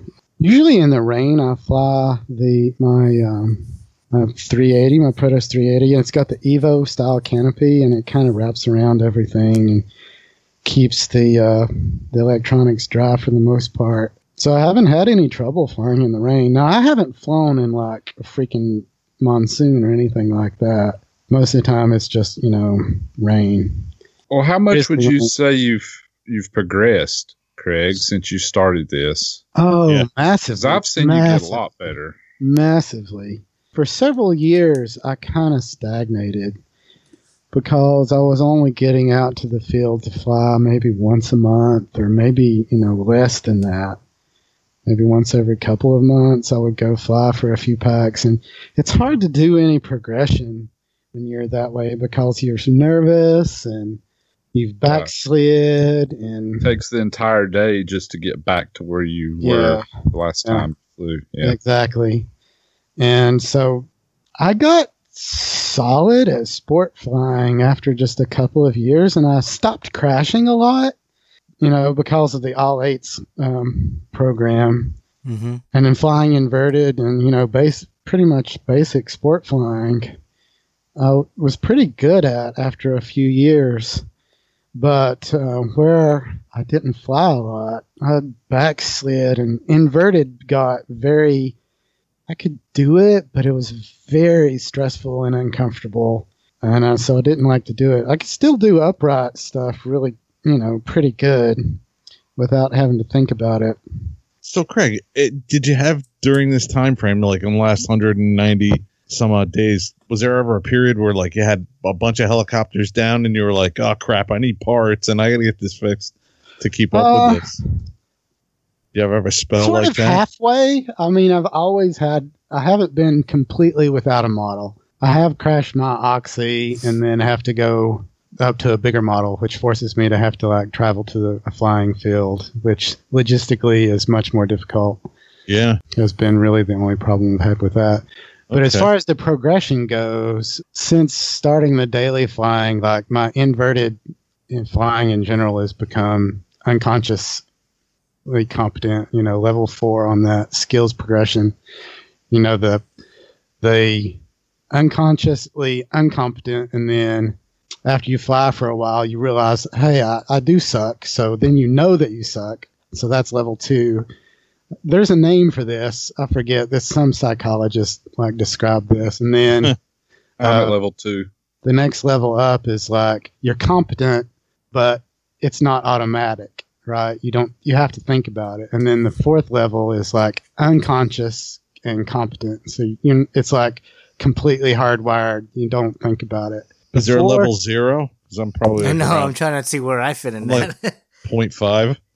Um, so for just basic sport flying and stuff, like before doing the the daily flying, I would say I was like level four at upright, but like level two at inverted. You know, uh, Okay. Mhm. but now I can fly inverted uh, all day long without being stressed out. And uh, I've also been doing the pirouetting, the pirouette circuits. So that's been basically all I've done for these 196 days as far as just going out and practicing on the sim and in real life, just doing pirouetting circuits. Wow. Like an entire pack of just doing a figure eight while pirouetting. And then the next pack, I'll pirouette the other direction. Um, what did you tell me you had to be able to do before you considered knowing all your orientations? Some kind of like Piro loops with both Yeah. directions and Yeah. So both Piros. so my plan, I kind of have this plan of what I what I'm going to do. So I'm starting out with the horizontal pirouetting, right? Like doing a circuit, like a figure eight, uh, all four ways, left and right rudder, upright, and left and right rudder inverted um, circuits that way. And I can do the upright ones mostly, I guess, at level four, unconscious competence. Inverted, I'm pretty solid with left rudder. I prefer left rudder over right, but um, I try to always do everything both ways to stay balanced. I don't want to get sided. I am sided. I prefer left, but Yeah. since Yeah. I started with like the Archmage all eights thing, you know, that drilled into my head. It's like practice every orientation, every direction, do your circuits both ways, blah blah blah. So that's I've continued that habit into trying to learn pirouetting. Nice. But right rudder inverted is is rough. That is super stressful. Um, I can do it like five miles high in real life. I'll I'll do them, but but then uh, I found after just practicing pirouetting travel, just basic circuits, that I could just kind of do piroflips one day without really having explicitly practiced them. hmm I'm not real good at doing them continuously, you know, piroflipping continuously over and over and again. But just going from like upright to inverted or from inverted to upright, doing it like a half of a flip. I don't mean a half piroflip, but half of a, you know, flipping the helicopter over halfway. I can just do them with like holding in the rudder all the way. You know, I might pirouette five or six times during that transition hmm the trouble I have with trying to do them continuously is uh, when I go from upright to inverted and then trying to continuously to go back around, I end up rotating the disc like 90 degrees and end up flipping like sideways instead of away, if that makes sense. Yeah. Just keep doing that though, and then you'll have a chaos. Yeah. Yeah. But I don't want it to be that. I want it to be this super perfect. The disc stays in this perfect uh, rotation, right? So, so then the next phase will be to do pirouetting loops with both inside and outside loops hmm with both left and right rudder, which I can't do worth a hoot. I crash instantly, basically. I can do like the down leg, you know, of the loop, but going up just gets me all out of whack. I can't do them at all. Um, Yeah, it's got to be hard to keep that momentum going Yeah. while climbing like that. And so, like, my long term goals are to be able to fly the helicopter in all rotating reference frames. So, pirouetting would be like one rotating reference. The other would be continuously tumbling. So, like doing a tumbling circuit, like a tumbling figure eight where you're flipping forwards continuously uh, and flipping backwards continuously, and do figure eights and loops doing tumbles like that in all orientations, like sideways, forwards, backwards, and uh, also doing rolling circuits and loops. So that's that's like my end goal. It'd probably take me years and years to accomplish that, but that's that's kind of my training plan for the next who knows how long. My head would explode if I tried that. Yeah. Yeah. But I I, just saw a figure if I can do all that stuff, then I should be able to fly pretty good. Oh, Yeah. yeah. Yeah, I agree. I'm sure you can fly probably better than all three of us right now. yep, it's pretty good. Nice. After I got warmed up Saturday down at uh, Andy's event, I was I was flying pretty hard and kind of low ish. Nice. Well, you're used to it, right? Yeah. you're used to flying below the tree line and below the brush line. Not with a branches. not with a 780 or a sure. Andrew, Yeah. but yeah. So how do you handle when like, you know, like it's vacation time or you know, you got pneumonia or something, you're like dead well. I Like, do you, take my Oxy too. you just go out? Like So, I had like, a business trip. I had one Mhm. business trip I went on, so I packed Yeah. up my uh, Oxy two and um, six packs. Um, I just charged them before I left. I didn't take a charger with me, and um, I just flew one pack a day. I went out and I found patio sort of area that was kind of behind the hotel, and and just flew there. Just spool it up and go for it, huh? Send it, huh? What would you do if you crashed on like the second day? Well, then I would be screwed. well, Yeah. I, I didn't do anything. Be finding a hobby shop. Hey, you Yeah, got any two thirties? yeah. Yeah, I I did not have a contingency plan for that, but I didn't really do anything terribly Very conservatively. Yeah, I'm Uh, sure you. Yeah, you flew conservatively, knowing that you don't have uh, multiple helis or your parts, you know, with you. Right. Uh, and so I've That's gone awesome. on a couple of vacations that were short, and I did the same thing. Nice. Cool. Yeah, I wonder what happens if you take a cruise. Just fly off the port. That's international waters. It doesn't count. No, it counts double, Kevin. I'm, like al- I'm that, always looking for the out. Be like that old video from where the guy was flying the Raptor. In the arm, yeah, he was in Right. Navy or something, and he was flying it off the side. I'm sure you, you know, you have it in your mind to just keep on doing this. I mean, hmm you know, so do you see an end to this? Like, I mean, obviously, if you, I guess, if you achieve your goals of like tumbling and all different, you know, orientations and stuff like that, while doing, while moving, I guess, while doing figure eights or whatever. Standing Yeah. on one foot and hopping. yeah, I mean, like, are you gonna, you know, is this just like something you just want to do? Yeah, just the Forever? pers- just the personal challenge. As far as the daily flying thing, like after I get to a year, I'm not. I'm gonna not. I'll relax about it. I'll still fly a lot, but Yeah. I'm not gonna be like super hardcore. I must fly every day like I am now. But Mm. uh, Isn't George close to a thousand days? I think he is right. He's close Yeah. to third year, fourth year, he's like two and a half. two and a half. Okay. I started my daily thing on his two year anniversaries, which was July 24. Yeah. So he's he'll be coming up on uh, I guess it's about four or five months to go to get to three years for him.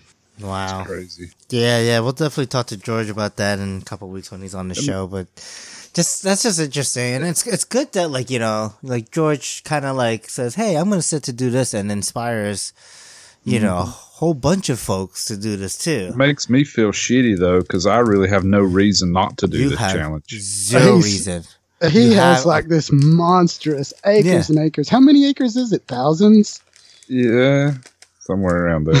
And there's Man. no trees. There's no power lines. There's nothing. There's no. there might excuse. be a tree half mile away.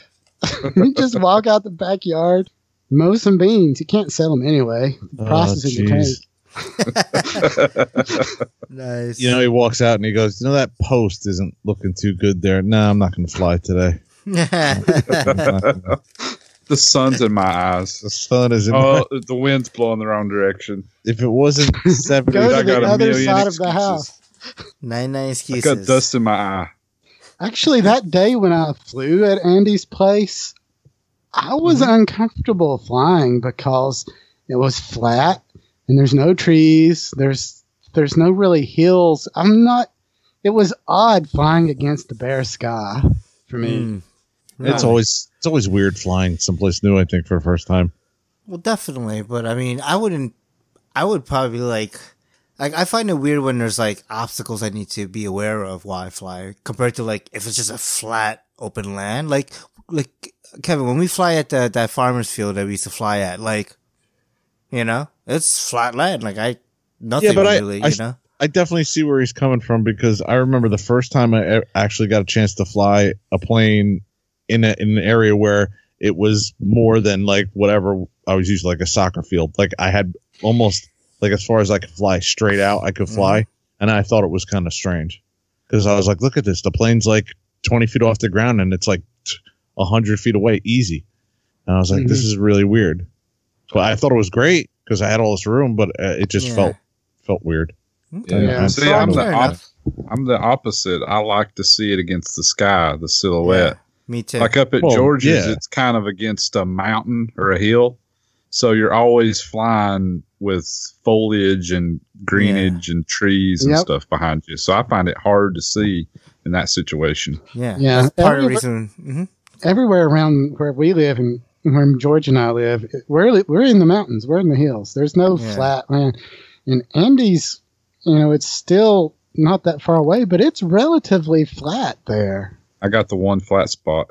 Yeah, he really does. I mean, there's hills, but they're very far away. I don't know if it's because of the Nolichucky there or, or Yeah. what exactly, but it's kind of an unusual geography for this for this area of East Tennessee for it to be as flat as it is. I mean, it kind of has some rolling hills. I mean, it's not flat like Ohio, like in the in the Midwest or anything, but Yeah. you don't have hills that are high enough that you're flying against Yeah. Earth as a backdrop versus sky. Like, so yeah, it, it was Mm-hmm. it was different. It was kind of odd. Nice. All right. Uh, is there any other questions for Craig, or do we want to move it on to our next section, the top 10? Let's move it on to top 10. Do the top 10. All right. So, Craig, this is the top 10 shotgun round, and we'll be kind of um, going through 10 questions real quick and just off the top of your head, you know, just answer the questions. Uh, Yep. What order do you guys want to go in? I'll go. Uh, I'll go first. I'll go third. I guess I'll go second. All right. All right. So, the top 10 shotgun round. Let's do this. All right, Craig. Uh, pinch your thumb. Uh, thumbs on top, fingers in front. So, I guess maybe it's pinch. I'm not sure exactly, It's a hybrid pinch. Yeah. but yeah, I've out, and I use like a pretty heavy springs too. Okay. A lot of tension.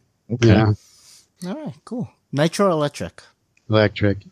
I have watched people fret with nitro motors. Of course, they were plankers, but fret with nitro motors all day long and never get it to work. And I'm just not interested in that at this point. Maybe someday I might get into uh, fuel of some sort, but electric all the way right now. Sure. Right. Smaller than 500 or bigger than 550? Oh well, bigger the better.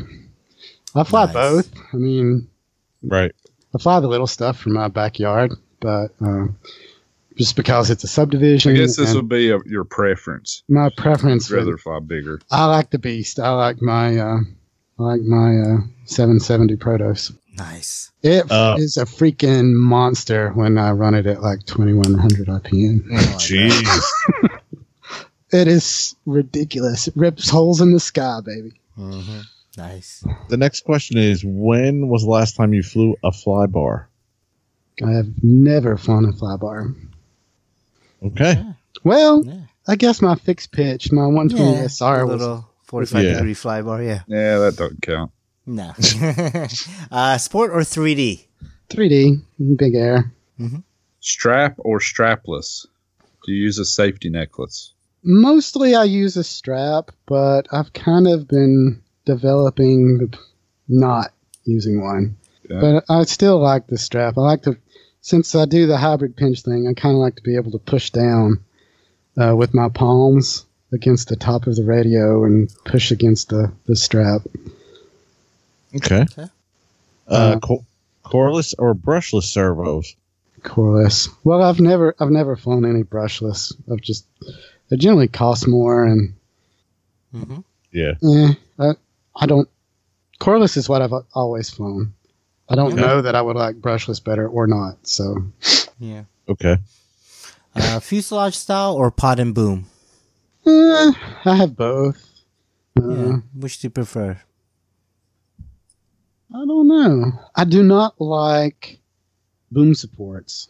That is for Mm. sure. I much Mhm. prefer uh, a single boom like the Protos Evo, where it doesn't have any boom supports, Yep. or like the Oxys. You know, they don't have boom supports. Yep. Um, Right.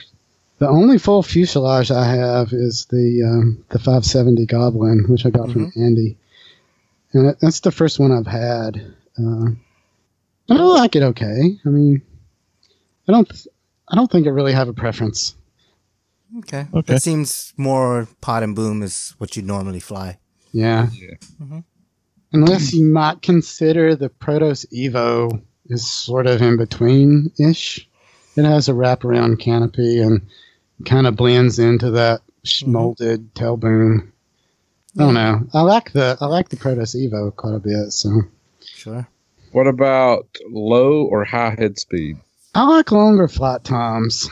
So I usually kind of fly a lower, but Yeah. not not like rock bottom low, kind of moderate.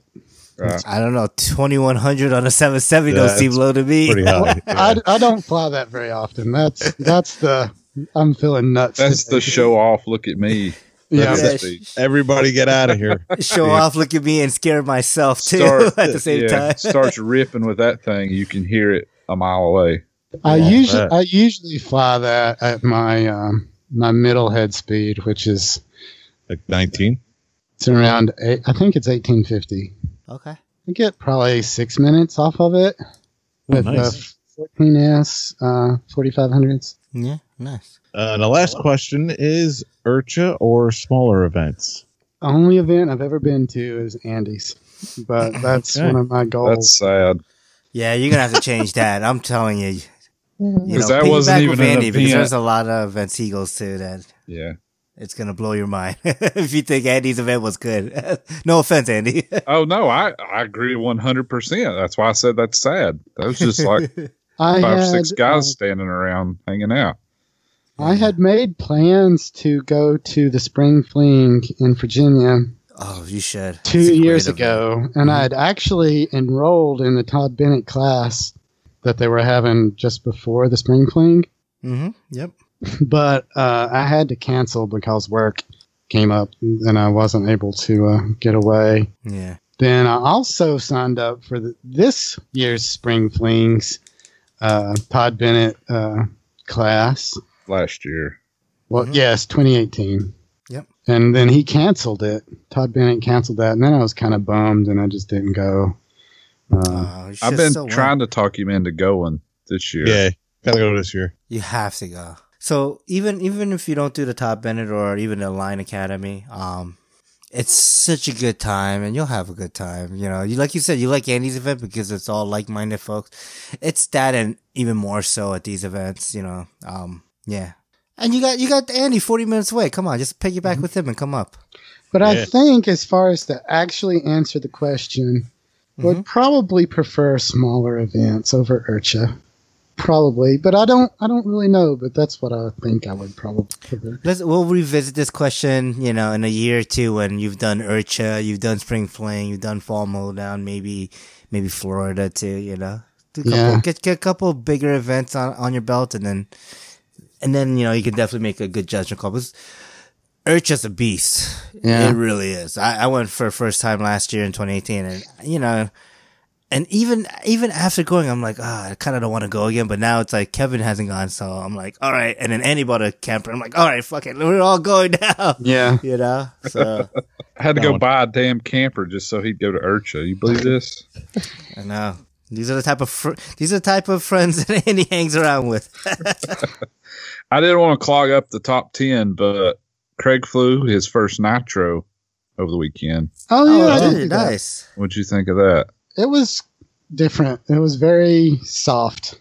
Like and but it I don't think it was because it was being nitro. It's just Andy's setup is different than mine. Rates and and stuff. Uh, My Well, rate- you use that weird ass center, uh, spring collective too. Don't yeah, forget I, I put the centering spring on my collective stick. When I switched to Jeti, Wait, I- what? yep. So I know where it it goes back to center. Steve, wait, what? you never heard of that, Steve? Lots of people do no. I know what that is, but I've never heard anybody flying with Put a spring Yeah. on it so that it's just when you let go of the stick, it's at zero. Yeah. So that lets me that vastly. It took me a little, you know, two or three flats to get used to, but it in vast it vastly improved my flipping skills. So I, I can actually tell how far negative I am versus how far positive because I have pushing against the the spring. There's other ways of doing that though. I, I, I think the spring. I mean, especially. Do you run the spring really tight too? Like how you say you that run one your, is less. I don't okay. uh, now my cyclic springs are basically as tight as I can make them go. Right. And the rudder is pretty is pretty taut, but the the collective is just enough for me to feel it. Yeah, because most most of the new radios have like centering beeps and stuff now that like it'll. Beep I when tried that. Uh, Mhm. When I went to Andy's and we set him, he set me up on the Jeti. He he set that on the Protos model. Well, Okay. for practicing autos, basically. Yeah, for practice, but Yeah. I, I didn't like it. it. It messed with me. I was like, It doesn't really radio work for 3D because by the time you hear the beep, you're already past it. Yeah, Yeah. Usually they're for autos or when you when you're doing like flipping maneuvers that you want to be dead center or stall turns. You want to be dead center of the stick. Yeah, it's good for that. death spirals or whatever. Yeah, anything a center lot- stick, but okay. Uh, s- uh, several heli only Jeti guys will do the spring thing. Uh, I don't do it because I fly airplanes, and that would just suck. I, So- I'm also electric only, so I don't need a normal mode to Right. throttle up on Yeah. a you know a, a fuel heli. So, So you're gonna have to learn all another setup once you get into fuel models. yeah, I just well, I mean, unless you don't run a normal mode, that's all. You can just run uh, your idle on a s- on a knob and and Yeah. just have a throttle cut. You know, so you don't need. It's like if like if you ever set up a nitro model on an, on a Neon V control, normal mode is is normally turned off. Like that, you have to enable that to get that. So, you know, they don't even recommend it from default. They still run your normal three banks. Huh? But that's cool though. That's interesting. I gotta, uh, you know, next time, uh, I guess when, when you do come to Spring Fling, because you're gonna come to Spring Fling, um, you, you know, I, I'd be interested in see what that looks like, you know, with the whole centering experience. I've never seen that before. Yeah. Yeah, it was interesting when he's flying my nitro. He's like, uh, it's like, wow, you have to use all the stick for the collective. Apparently, he's got so much pitch that he just moves his eighth of an inch up or down to fly around. I, being it's Yeah. nitro, I've got it set where I can just slam the stick and it will still pull. You know, Mm-hmm. I I use the set entire. it toboggan, right? yeah, I just use the whole stick. yeah. I don't ever use. I don't use the whole. I never hit the sides on any Really? of, any of the sticks. Yeah, I never hit the sides. I don't move the sticks very So, much at all. I- Wow. I, I wonder if the that's rates are pretty why, hot, I guess. Yeah, so you run Yeah. high rates, but then you run really tough springs so that we, uh, you force yourself not to go too far. Kind of, yeah. hmm I'm But curious what would happen of- if you were to, like, I guess, yeah, I guess flying Annie's or anyone else's model, it's, you know, at that would probably feel very foreign to you. See, I've actually lowered my rates over the last year Yeah. to I use wanna the whole use the- stick because you get a lot more resolution and better Mhm. control if you're trying to do precision stuff. Yeah, Mm-hmm. especially when you're trying to do like like hurricanes and stuff, where you just like very slowly, you know, nudging that the the two sticks. Yeah, I, I did the stiff string the stiff spring thing because when I was first getting started, I found this radio setup guide, and I don't remember who wrote it. It might have been on Todd Bennett's site or something, and they were basically saying you want to have s- stiff spring s- extension so you can tell, so your muscles can tell where your fingers are and you're pushing against the tension and you get that feedback uh, of knowing where your fingers and where the stick is without Mhm. Yeah, I mean it makes sense. Yeah, I don't I don't mind them being stiff. Mine are stiff ish. I actually didn't try yours, Craig. Mine aren't all the way, but they're stiffer. Mhm. I, I kind of like that so you can feel where center is. I was just gonna say the same thing. Yep. Just want to Yeah, know where that center is. and it's funny because I I ran on my DX9. They're very stiff or tight, I guess the springs. And then on my V control, my first gen, I did the same thing, but this time, um, I feel like I'm progressing where I don't need to know where center is. I just feel it on the heli, like I see it. So Mhm. I've been wanting to get faster movements, and with faster movement, to get faster movements, you need lighter sticks, basically. So, um, so I left the V control touch just the way it is, like from factory. I didn't adjust anything on that, Mhm. and I'm kind of getting used to it. I mean, it's still a little different, and I still I'm I have phantom inputs all the time, especially in a rudder. You I do the rudder. Yeah. Well, I, I put in the rudder accidentally when I like get into the pitch. Well, Yeah. that was my reason for tightening that up. Yeah. I used to do that all the time. Yeah. All right. Uh, let's move it to news and announcements then. All right, man. News. And announcements. I almost said an announcement. Oh, jeez. Who All wrote this first one? This I wrote it. I wrote it because I wanted to just Tell see what you guys it. thought. Just think about this: uh, powered flight with no moving parts What is it? Fart powered or what? yeah, seriously, right? Air power is very close, very close to being far powered. But no, powered I by mean, sunshine. well, even if it was air powered, you'd have a propeller. This is no moving parts at all. No, he's talking about like compressed air. I'm talking Yeah. about your ass farting in the air. But you would that would still yeah, be a moving compressed air. that would still be a moving part.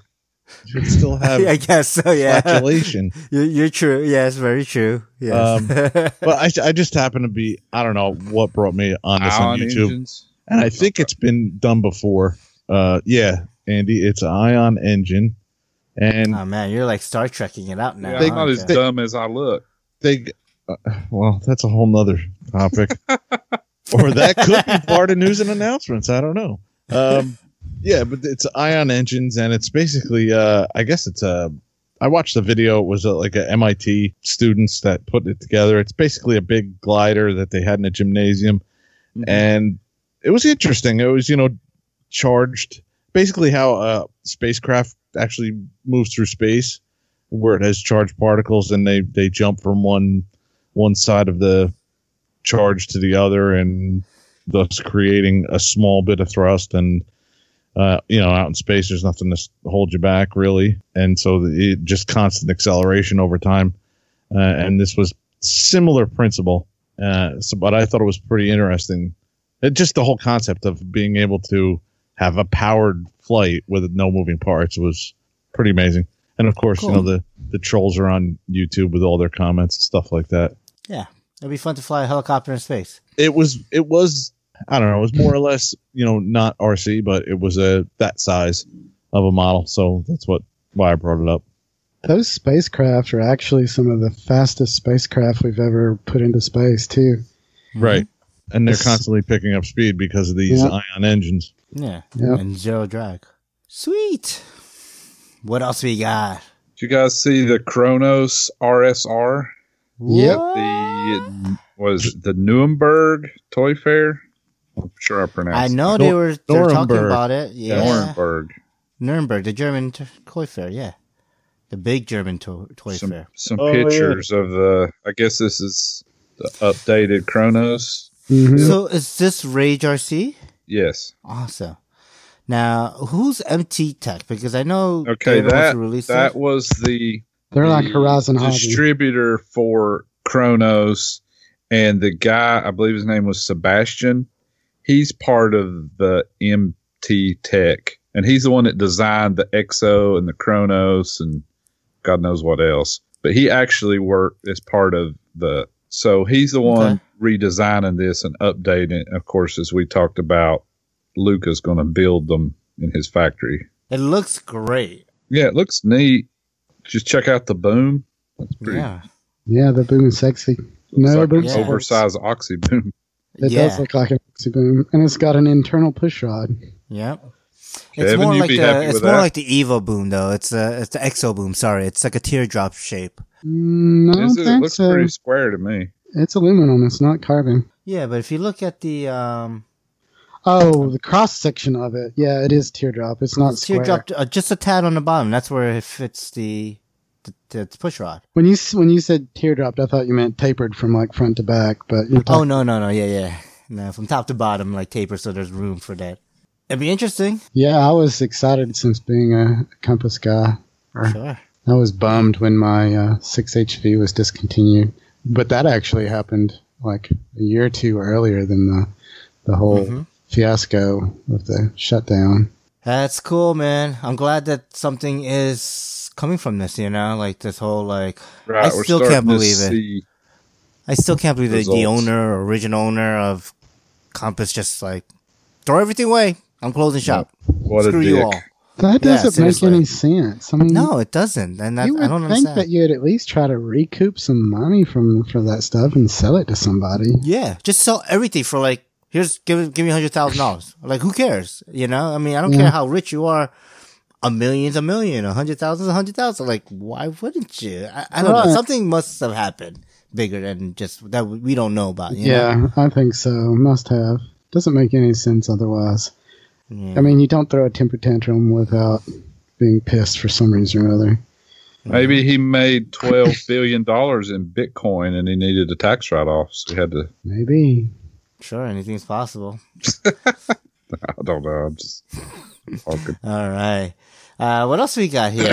we got some conversion update, huh? What is that yeah, the uh, I think everybody in the gasser helicopter community would realize that probably the Goblin gasser is one of the most popular conversions. Mm-hmm. that Carrie Shirley sells. Mm-hmm. Uh, they fly really well. They're well supported.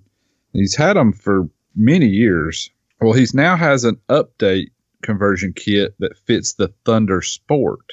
Now you can go get a Thunder Sport and get a gasser conversion for that, which will be nice. A little bit less expensive uh, parts and pieces, I guess. I Since you're changing the frames, I don't know what else would change, but No, I mean it's nice to have the black. be more Hardware. updated. Yeah, it's nice to have the black hardware, like the you know the main grip, tail grips being black. Right. Um, the better landing skits, in my opinion. Can you still landing skits. buy a norm like a older?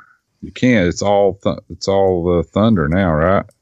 No, you can buy. Uh, uh oh, you know, I don't know that that actually. Some of the older kits you can't get anymore. Like the old 570 you can't get. You can get Yeah. parts.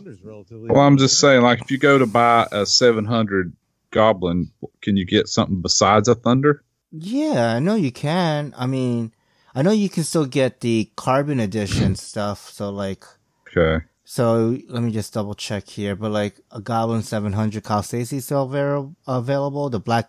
So is, is it a sport specific or is it a Black Thunder specific?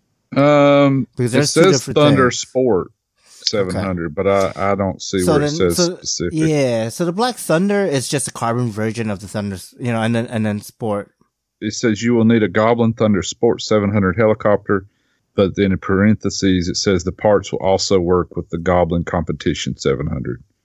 Yeah, So, so I really don't know what's updated on this. I have trouble keeping up with all their models. They're not as bad as Align for just updating new, putting out new models every year, but they're kind of that in that direction. yeah. I think. mean, it is, but it Right. isn't. It's like, just did it now, dude. huh? Greg just did it now. He's compared Goblin to the line. Steve's about the read. Oh, the models are not comparable whatsoever. No, I'm just No, no, saying. no. I'm not talking about that. I'm just talking about being able to tell uh, what the difference between the models are, where they update them every Yeah. year or every few years. And it's like, well, what's There the really isn't much difference. That's the thing. They're so they're kind of playing into like the visual aspect of a helicopter. I mean, the sport line is a little bit different, but it's only different from the carbon fiber line because it's using G10. That's the only difference. Okay, But- here's the difference, Steve. He says this is from Carrie Shirley. We have an updated conversion for the Goblin 700. It's specific. It's specifically for the Thunder Sport. Since the Sport is a less expensive model, the overall cost will be less. So if you if like if I I don't have anything and I want to go build a Goblin gasser, I have to go buy a new kit and then buy the conversion. Mm-hmm. Yeah. So and that's how it's always been for Right. for So it makes sense to buy the the less expensive yeah. Thunder Sport to start with, since you're, I mean, you're throwing the frames away anyway. Yeah, so if I'm you could save a couple that. hundred bucks, that makes sense. So Yeah, but that's not that's not the part I'm talking about. I'm I'm like the difference between like a Thunder Sport and a Thunder and Thunder Thunder T and all the different like what I'm talking about Craig what he was saying about like it's kind of starting to become like an align where there's like a f- billion different versions of the same helicopter. Um it is different, but it's really a more of a visual difference. There really is no physical difference between any of the Thunder T's or Thunders, Black Thunder, Black Thunder Sport, you know, Drake edition, Havoc edition, like all they're all pretty much the same helicopter, you know. They said it will also work with the Goblin Nitro, but you need a different drive belt. So Mhm. that's cool. Yeah, that's cool for folks You know, that have a black nitro. yeah, that wanna want, get a yeah, want to change it or maybe buy find a good deal on a used one or something just to build a conversion. So Yeah. that's cool. So I wanted to Oh. throw that out there. it does look pretty badass when you look at it from nose in. It kind of looks weird to me that the the motor is. One thing I don't like about gasser conversions is that I can't see the gas tank, and I know it, you don't really need to see it. These gassers run for like twenty minutes. I can but, see my gas tank. What are you talking about? but yeah, like you know, I want to be able to see the gas tank. That's just on the Goblin. You can see it on every other model. Mm-hmm. And it's just on a gas conversion because I can see my black nitro Yeah, gas tank. no, no, that's what I'm saying. even though I can't really see it. I can't really tell how much. so much knock gas. a big hole in the canopy. Cut a big hole. Why do you'll need a it. canopy? There you go. Why do you need a canopy? for canopy? pussies anyway. It, it just holds my RX pack when it flies off, when the Velcro breaks. Just something to go into the blades when I'm done with the flight. It's like Chris Olson said. All you need the canopy for is to put all the parts in when you crash. Right. I always fly with my with the canopy. I See, don't like flying without it. good job, Andy. Just insulted our guest. I know I suck. Guess I- It's cool though. Gas is pretty sweet. Cheap. Its on It's it's, like- its own different way. I don't know. I need to fly one again. You won't like it. I don't know. I mean, you know, people are like, "Oh, you won't like nitro because it doesn't." You're have the like all smacky, smacky. Yeah, but I, I have that's I have some collective management, so not Yeah. not good, but some. Smacky, smacky. yeah. So what's that's next Steve's in the, flat smile, flat style, smacky, What- smacky. what's what's next in the list here? Motion RC's got a new Warbird with their Flightline series Mm-hmm. P51 Mustang. A P fifty one D. Yeah, Indeed, yeah. but which I know everyone has a Mustang, but this is an, a small one, 33 inch wingspan It's belly lander. too. Yeah, and it's Oh, only Belly 100 Lander. 120 bucks, Oh, nice. plug and play. Pretty dang sweet. And it comes with Tell me this thing is 4S. Um, I think you can do 4S on it if you want. yeah, no, it is ninety mile per hour and 4S. So That's insane. I love it gyro though. Ready, beginner friendly wing loading. That's awesome for 850 size. Yeah, yeah, 4S 2200, which is a common size for a lot of their 64 millimeter EDF. And I like that it comes with different schemes. Oh, does it? Yep. Yeah, a 457 fighter squadron, 506 fighter group, the Enchantress. Nah, this is cool. yeah. The Enchantress. Wasn't she in a movie? I like that it's a DC Bailey movie. Lander and it's Yeah, on that inexpensive. plane. The only Mhm. problem I have with a belly lander when it's the mu- like of the Mustang is, is that cowl underneath that vent. Yeah, you'd Uh, think that would get caught, wouldn't you? I, that's Yeah. the first thing I thought of when I saw it. Like, how do you keep that from getting caught in the grass and shit? Yeah. Yeah. I don't know. I mean, it does say that it has a it has a skid proof underside covering, durable structural enhancements. I don't know. That's cool though. Yeah, I like that it has the decal sets though. That's pretty cool. You can you can because like if we were to buy this, like you know, we wouldn't have to mark them up as the same plane. You know, I like that Yeah. you have options. Yep. Nice. So go check it out, Motion RC. Yep. What else we got here? A new plane for our buddy George Baker.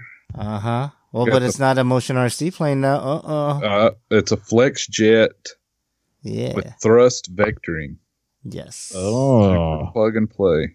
That's what the TV stands for, huh? Because I, when I first saw the link, I was like, FlexJet TV. What the hell's that? Yep. Nice. Super PNP. Yep. It's 8S, Yeah, 90 milli. Yeah. 8S. 90 mil. It's a big boy. 8S Awesome. bitches. Also, They- $650. Yeah. Oh. Yeah, it's not cheap. They up the power system so that it has a more than one to one thrust ratio, so you can Oh, that's sweet. do 3D maneuvers. Mm-hmm. Yeah. So that's pretty cool. Yeah, it's Hey. it's a little too expensive for my taste for a foam airplane, but Yeah. Yeah. 850, that's a lot. I six fifty. Oh, Yeah, 650 Six fifty. 650. Oh, I thought you said Yeah. 850. Retail was lot. 880 but yeah, they they sell it for 649.99. I watched the video uh, when they announced it. They did a, something cool with the thrust vectoring nozzle. It's kind of set up like a V tail, so you have Yeah, push rods two. on either Mhm. side on the bottom, so you don't. But that keeps you from having one directly on the bottom, so it's not going Ah. to get caught on stuff, and it's Yeah. all mixed together with the Aura Eight setup. Grass Should be- field operation, it says too. I know George has one of the regular Flex Jet, and he said it's one of the best 90 mil EDFs it's got. Very cool. That is so that's cool. neat. Yeah. Didn't he build a thrust vectoring Viggen? Yeah, it's probably that foam foam board plane that he built. Uh, he set that one on fire. He like Yeah, I heard it, it lit on fire. Yeah. he uh, Nice. was flying it wide open. And like I don't remember if it was the ESC or the flat pack, but one or the other of them caught on fire in in the air, and it was like actually it was leaving a smoke trail. I've done that. nice. Yeah, Kevin's done that. I did that with my mini Viggen. What'd you do? You put 4S, right? Or Put 6S? 4S. No, we Yeah. put 4S pack in it. Yeah. Smoked that ESC. Smoked it, caught on fire. Great, I love it. All right, so what's next for you in the hobby then? Uh, I don't What's know. next for you, Steve? What's next for you, Steve? what's next for me? I'm gonna build this um, X-ray plane, and then I'm gonna. Oh, Andy, yes. we need to talk about you coming up for the AMA East show, or at least that weekend, because I think I spoke to a couple of my friends, and and we're gonna maybe get some black powder involved in that scientific experiment we got going on. So Sounds good to me. Yeah, so I need you to figure a way to get your ass up here in a couple of weeks. It's good to have friends with black powder. Uh-huh. I got black powder. I know that's why we're friends. Um, but yeah, what's next for me is yeah, I'm gonna I'm gonna work on this plane a little bit. Uh, this weekend I think is our club's night fun fly, so I gotta I gotta see if I'm gonna do that. I need to get my um Goblin 700 Nightbird ready for that.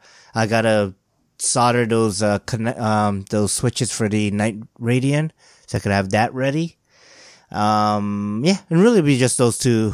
Yeah, I would probably just bring those two to fly, and most likely I'd probably fly the the 700 more than I would fly that that night radian. But yeah, we'll see. cool. Um, besides that, yeah, no, I think that's it for now. cool. How about you, Kevin? Yeah, dude, I'm looking forward to the uh, club night fly event thing. Bring the Mhm. night radiant. I was thinking I could probably push it and have this other thing ready, but I don't want to rush it. I want to do this thing up right. This uh, RA cores plane that I got. Uh, Yeah. So I, I don't want to. I don't want to rush it. Besides, I don't think I'm getting uh, some of the LEDs in until next week. So that's what I'm looking forward to, man. I'm do some more simming and more helicopter flights. Maybe I don't know if we simmed Thursday night or not because this will be out Friday. But we'll see. What about you, Andy? I'm looking forward to the club night fly event. I'm gonna fly on night radian. Where? And, uh, nothing. I'm just Arc- making fun of you Club? guys. Yeah, I'm looking forward to that. Uh, I'm gonna fly my night radian here while you guys fly there. there you go. Be with There's us nothing wrong with that. in spirit. That's right. Maybe I I'll thought you- tape. I'm bummed. I thought you were being serious. I was like, I'll come. Got some maybe night do it blades. then. We'll do that. Yeah. I don't have knot blades, but I do have LEDs on my apprentice. I I gotta probably round up some up on spotlights. Um, no, I don't really have anything planned. I'll probably just hang out, try to fly a little bit between the rain spells, and Between the about it. raindrops. yeah, that's about it. Cool. and Craig, what do you got going on? You gonna go meet up with Andy? Do some night flying? Oh well, um, it's obviously going to do the flying every day thing, but I, the Knoxville Club is having an indoor um, Friday night. oh Uh, yeah, you gonna go to that? this Friday. I'm going to try to go to that, but I have to do some wrenching. I got to fix my oxys, fix my oxy twos, maybe my 380. I don't know how big that place is. Uh, it doesn't look very. The ceiling doesn't look very tall.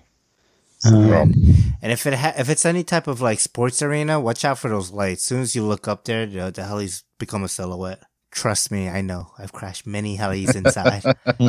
So I got some wrenching to do.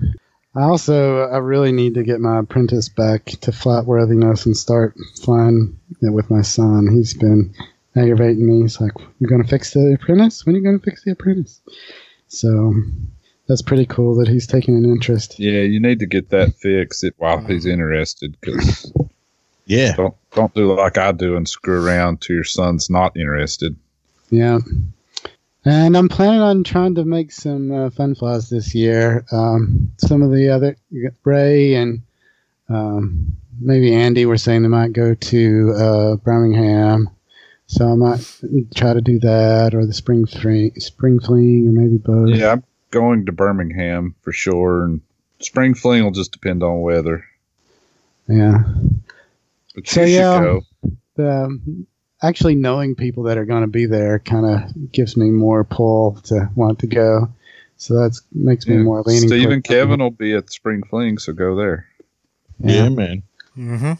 Yeah, definitely. Cool. It's time to wrap it up. Let's wrap I guess it it's up. time to wrap it up. Actually, before we do the wrap up, Craig, if you, if someone wants to get in touch with you and uh, you know maybe I have some questions about flying every day or um Battery You know. maintenance. battery maintenance, you know. uh, you know, uh, I want to talk to you about, you know, maybe the, uh, that Archmage, uh, you know, program that you're, you're going through and stuff. Um, how would it do that? My email address is um, I've got a vanity domain name, I guess you might say. So my email address is Craig C R A I G at the Quillens T H E Q U I L L E N S dot com. And I'm just Craig Quillen on Facebook. Nice. Cool. All right. And C Quillen on Heli Freak. Oh, okay. hmm I think that's about it. All right. Okay, so let's wrap it up. We are at 847 Facebook likes. Nice. How many is that, you ask? 847 Plus one. plus one. We have one new like this week. That new like is Rob Swindle. Thank you, Rob. Thanks, Rob. Awesome. All right, Facebook comments. What do we got? Facebook comments. Uh, I told you guys you were going to get in trouble with our listeners picking on me. Um, after the last episode, Wesley D. Pennypacker said, "Quit picking on Kevin." Sure, he asks dumb questions, but he's drunk, and who doesn't say silly things when they've got a few in them? Very true. So, stop picking on me. Um, No, we're gonna just have an intervention. um, I think I replied and said, "Yeah, I'm not drunk." Uh, see, I said, "Wesley, you the man, and I'll remember to be drunk next time." Is what I told him. Ross Cooper Smith said he loved his Oxy 4 Max and uh, easily his favorite heli at the moment. And we had some other comments. Dave Crawford said, We haven't heard from Dave in a long time. He said, News and announcements. Angle of Attack podcast is no more as they quit for good. But he found another good planker podcast called the Park Flyer Podcast. Put down that vodka and check him out. He says, uh, No. I'll check him out, but I'm not putting down the vodka. Mike Selby said, Great episode, guys.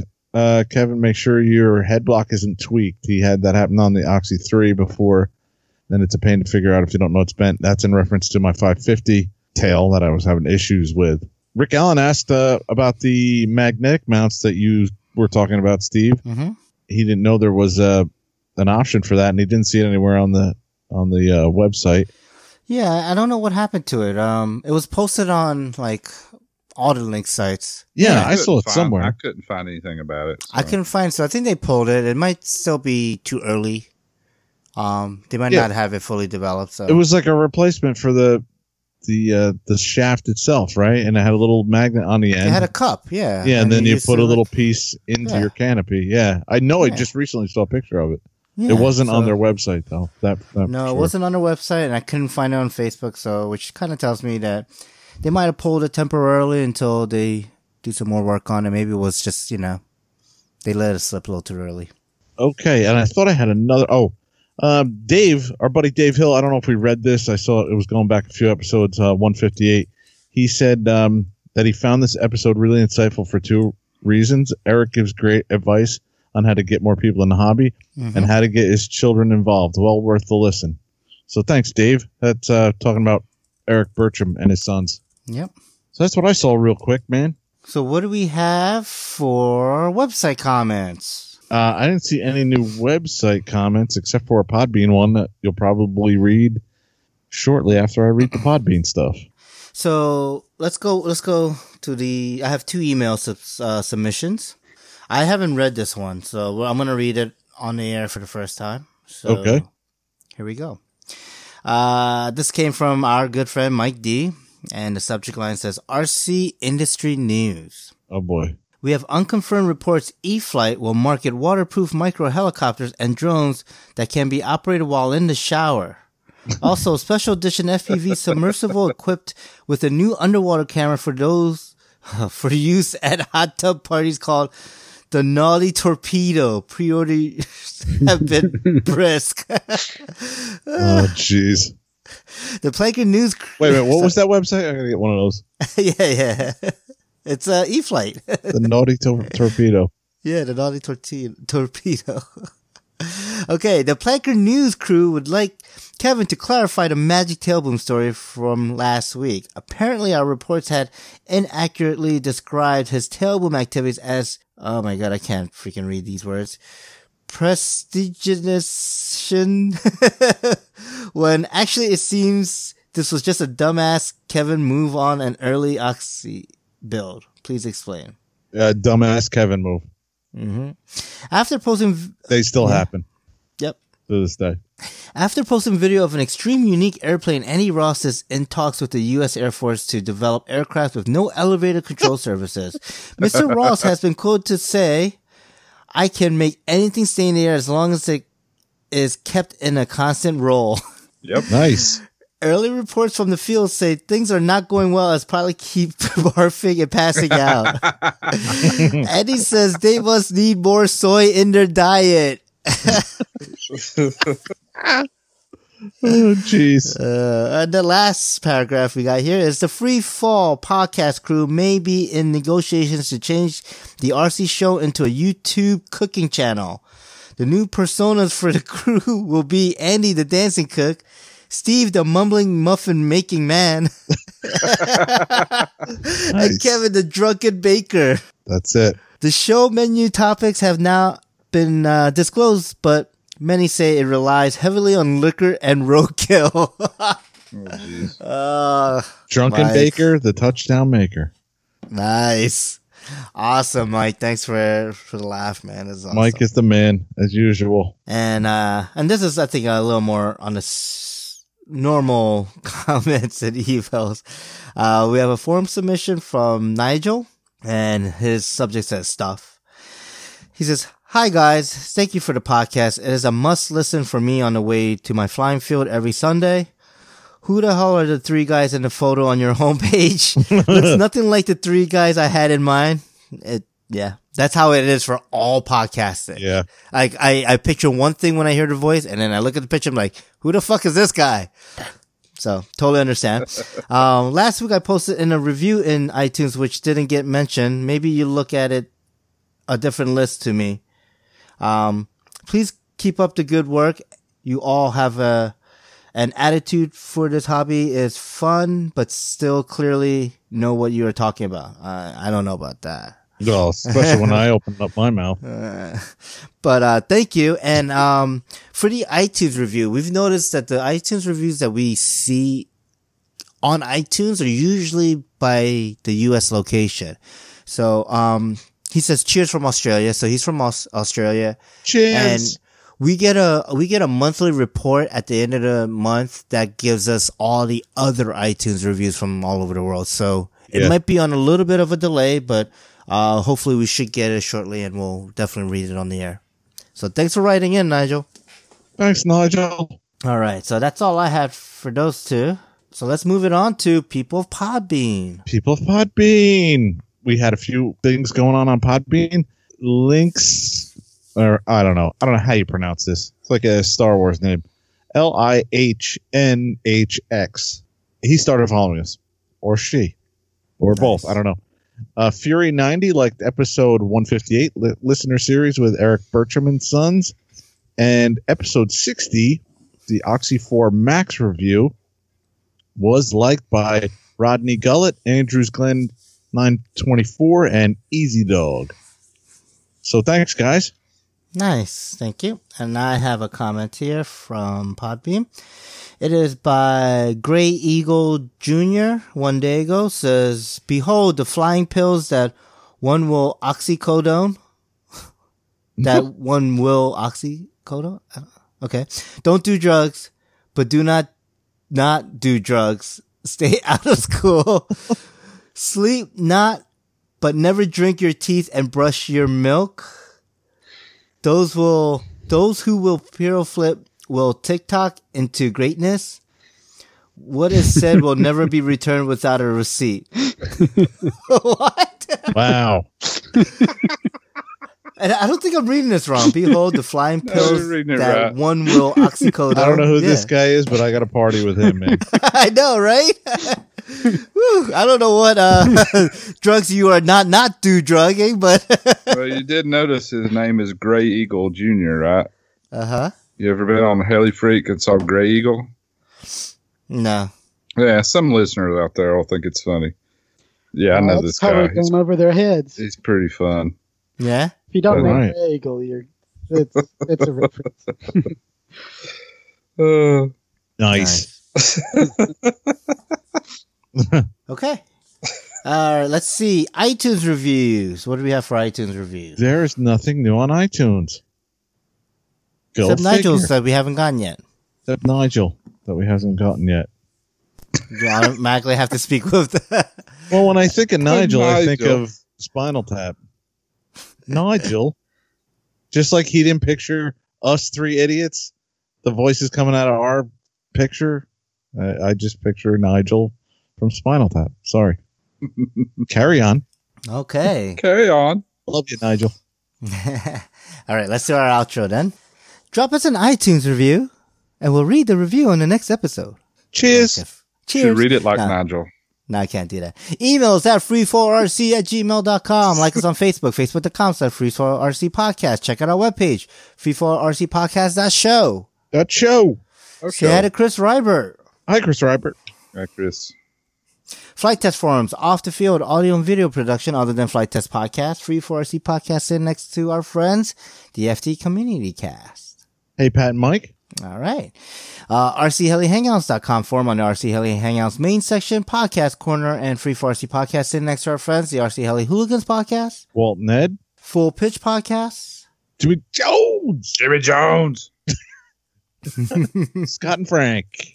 uh, Telerotor Podcast. Uh, Mike, Mike, and Mike. Hmm. Close. Close enough. Mike, Mike, and Mike. Sure. Mike, Rob, and Mike. Yeah. And Shaggy, I wonder, did you take that Free 4RC sticker off your laptop? Yeah, don't Let's- do that. Yeah, let's see where your your uh let's see who your uh, you know your friends really are. Uh huh. Uh huh. Mm-hmm. You had have know n- stickers? We I heard know that. nothing is what's going on. Mm-hmm. You haven't listened to their episode. That means at the end at least. Mm-hmm. No, Mhm. sorry, I didn't listen to the end. I Oh, see I'll how be- it is, I'll boys. be looking next time I see you. Mm-hmm. Mm-hmm. I'm gonna stick eight stickers on it. I'm gonna stick eight stickers. I don't even tell you where. Oh, jeez, it's getting late. it is getting later, getting a little delirious now. Uh, let's see here. Where were we? Uh, yeah. Don't forget our fellow podcasters, BKRC podcast. Bert and Kyle, Yeah, definitely check out their podcast. They've been doing this crazy code stuff. Mm. and they've been killing it with the content. killing it one hour or less. Um, Like that, one hour less, killing it yeah. Uh, high voltage. with Bobby Watts. Bobby Watts. Yeah, Bobby Watts Uh, better build some Dalcons. That's all I'm saying. I know, I know, and I wanted, I wanted to say it, but you know, we'll, we'll do it later. But Oman, Oman 3D Phil, the original Oman 3D. Hell yeah, sorry, dude. Sorry, Bert. Original Oman 3D. Um, His his Yeah. whole setup. That's what I had in mind That- when they were talking yes, about what they yes. were talking about. Yeah. Yep, yep, yep. So cool. Uh, let's see the RC Roundtable guys. Fritz, Terry, and Lee. Fitz, Terry, and Lee. Yes. Fitz. Yeah. Fitz. Fitz. I, say. Fritz, not Yeah. Fritz. I said Fritz. Fitz. Fitz Fitz, Walker, yeah. Lee, Ving. somebody, and Terry. Dunn. I just know by their names. First Nice. names. Um, and yeah, and Angle Attack is done. What was the other one that's coming on Park Flyer? and the RC After Hours. Oh, RC After Hours. Yes. And we have to say hi to our buddy Dave Hill. Love you, Dave. Yep. And then, but what was that other podcast that uh, Crawford was mentioning? Park Flyer, something or other. Yeah. Well, I wanna wanna give a big thanks to Craig for coming on the show and uh, Yeah, it taking the time. fun. You know. Yeah, Craig. Yeah, thanks, bud. Yeah. Awesome. I'll see you around, Yeah. maybe. Better see you at Spring Fling. I'll see you at General Store.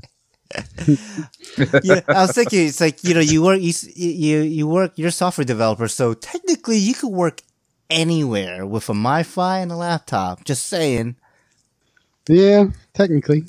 technically, yeah. So I'll see you at Spring Fling. Yeah.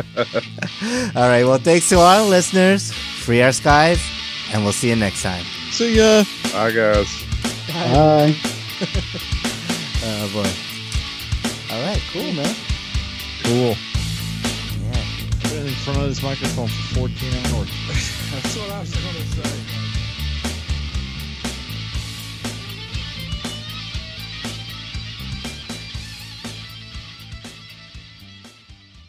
Whatever. Cool. All right. Can you guys can hear me right? Yep. I like Do what? to eat Can you hear me? apples What? and bananas. I can't hear I you. like to eat, Ugh. eat Oh boy. apples and bananas. What's up, Craig? A like to Oh, not a lot. You don't have to dig the earwax out of your ear, but it helps. Shut up, Steve. And Craig is on this episode, and George will be on not the next one, but the one after. Yeah, I'm seeing a trend here. What's the trend? People that know Andy. The Andy people. I don't know. Listeners here. Just quit while you're ahead or behind, Yeah. whatever it Fine. is. I haven't typed in. I should have been filling out my thing. You already got a page up, don't We. Yeah. We've had Should this have been page up filling it like out. three weeks ago Slacker. when we Shut up. booked uh, when we got it, Craig on the when we locked Craig in on the show. All right, um, but we can get started while you start? Yeah, go ahead. typing some stuff. Yeah. Are you gonna tell me to shut up again? No, don't shut up. Shut Not up. now. Well, shut up now because I'm trying to do the intro. I like to eat All right, are we recording again? apples Making and sure? bananas. I think so. I'm I also like to Are you stuffing your face right now? eat Yeah. think so. I made a sandwich. bananas.